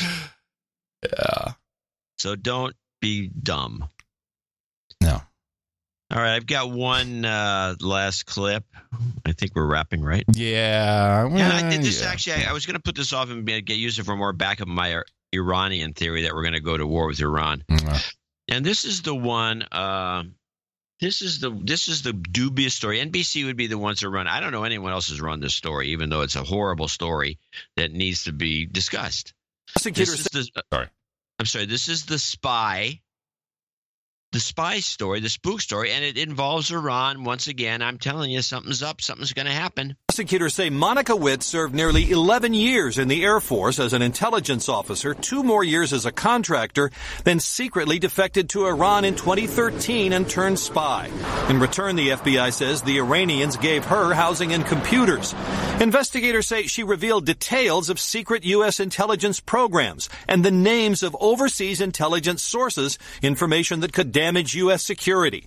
The FBI says she also told these four Iranian cyber spies the names of her former American intelligence colleagues, whose computers were then hacked. It's a sad day anytime uh, one of our members of our armed forces or anyone in America betrays her country, as we've alleged that Monica Witt has done. Prosecutors say she defected after attending two of these anti-Western conferences organized by the Iranian government, then texted her handler, if all else fails, I just may go public with a program and do like Snowden. The FBI says agents warned her that Iran might try to recruit her as a spy, but that she said she'd never do that. A year later, she was in Iran making anti-U.S. videos. And the FBI says she's still believed to be there. Pete Williams, NBC News at the Justice Department. Wow, there's a name we haven't heard for a while. Yes, yeah, Snowden. Huh. I'm not sure. I was thinking about that because they threw that. That was gratuitous. I don't believe this woman. This woman could be a plant. She could be CIA. She could be a million things. She might. They have a picture of her uh, as the Air Force uh, officer, and then they have a picture of her with in a hijab or a scarf, and she's got. She's now dark. Somehow she's now dark skinned, and she got a big mole Hmm. on her cheek that wasn't there in the other pictures. And so, and one of the things you know about the CIA, they like to brag about one of the things they're good at Yeah. is uh uh not costumes but uh, disguises. Disguises, undercover. Yeah. Undercover disguise. So you can't. You, the the goal is to walk into a place where you your friends are and they can't recognize you. Uh, yeah. Yeah. Exactly. Exactly right. So Yeah. this is like some sort of bull crap. The story, I don't know what, but it's a, again anti-Iran, and it's going to have something to do with what we're going to see, which is going to be a major, horrible false flag event, and uh, uh, it's going to be blamed on Hezbollah, and it's going to be traced back to Iran. We're going to have to go in. We're All going right. to have to go in. Well, I'm I'm going to end the show on that happy note. and I think uh, we've both concluded the same. It's nice to see how the deconstruction comes together live on the air. And thank you, producers, because you make it all possible. Remember us at Dvorak.org slash NA. That's where you can support the show financially. Whatever you thought it was worth. Couple hours, just a couple dudes, or did you learn something? Are you extra healthy? Let us know at Dvorak.org slash NA. And coming to you from downtown, Austin, Texas, capital of the Drone Star States, FEMA Region Number 6, and all the governmental maps in the 5x9 Cludio in the common law condo. In the morning, everybody. I'm Adam Curry. And from sunny, but no, it's rainy California, northern Silicon Valley to be exact, I'm John C. Dvorak. And with thanks to Tom Starkweather and brand new mixer Matt Lazari for our end of show mixes until Sunday. Adios, mofos and such.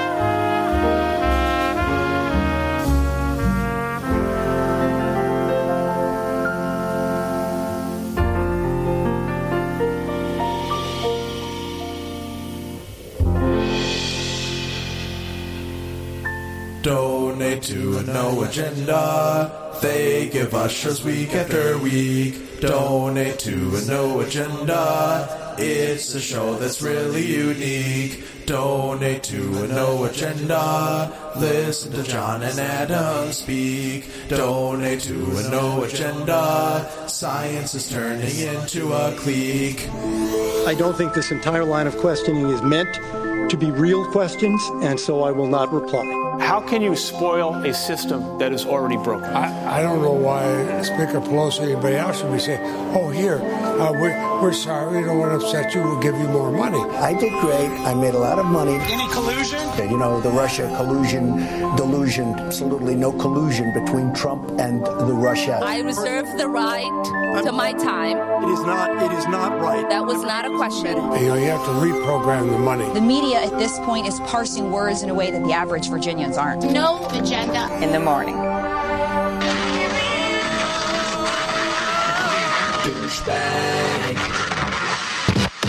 Hey, citizen.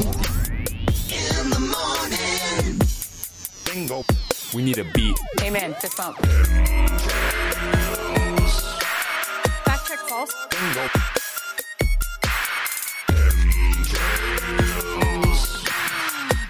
Fact. Amen. Fist bump. Fact check false.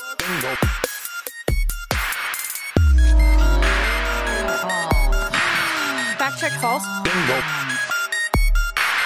My millennials, stay woke. Fact check false. Bingo. Resist. We must.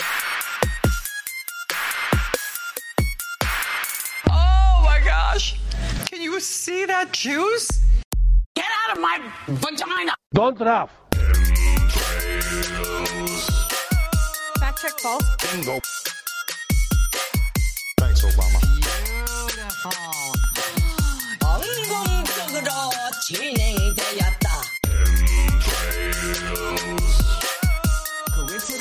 I think not.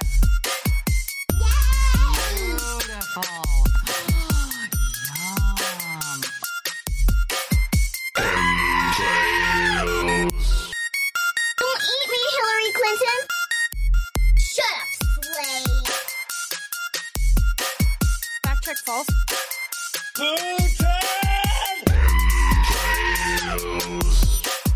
Fact check false. Bingo.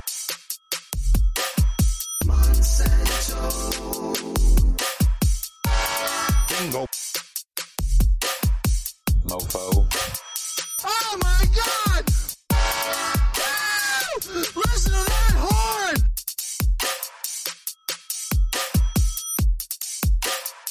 Adios, mofo. Don't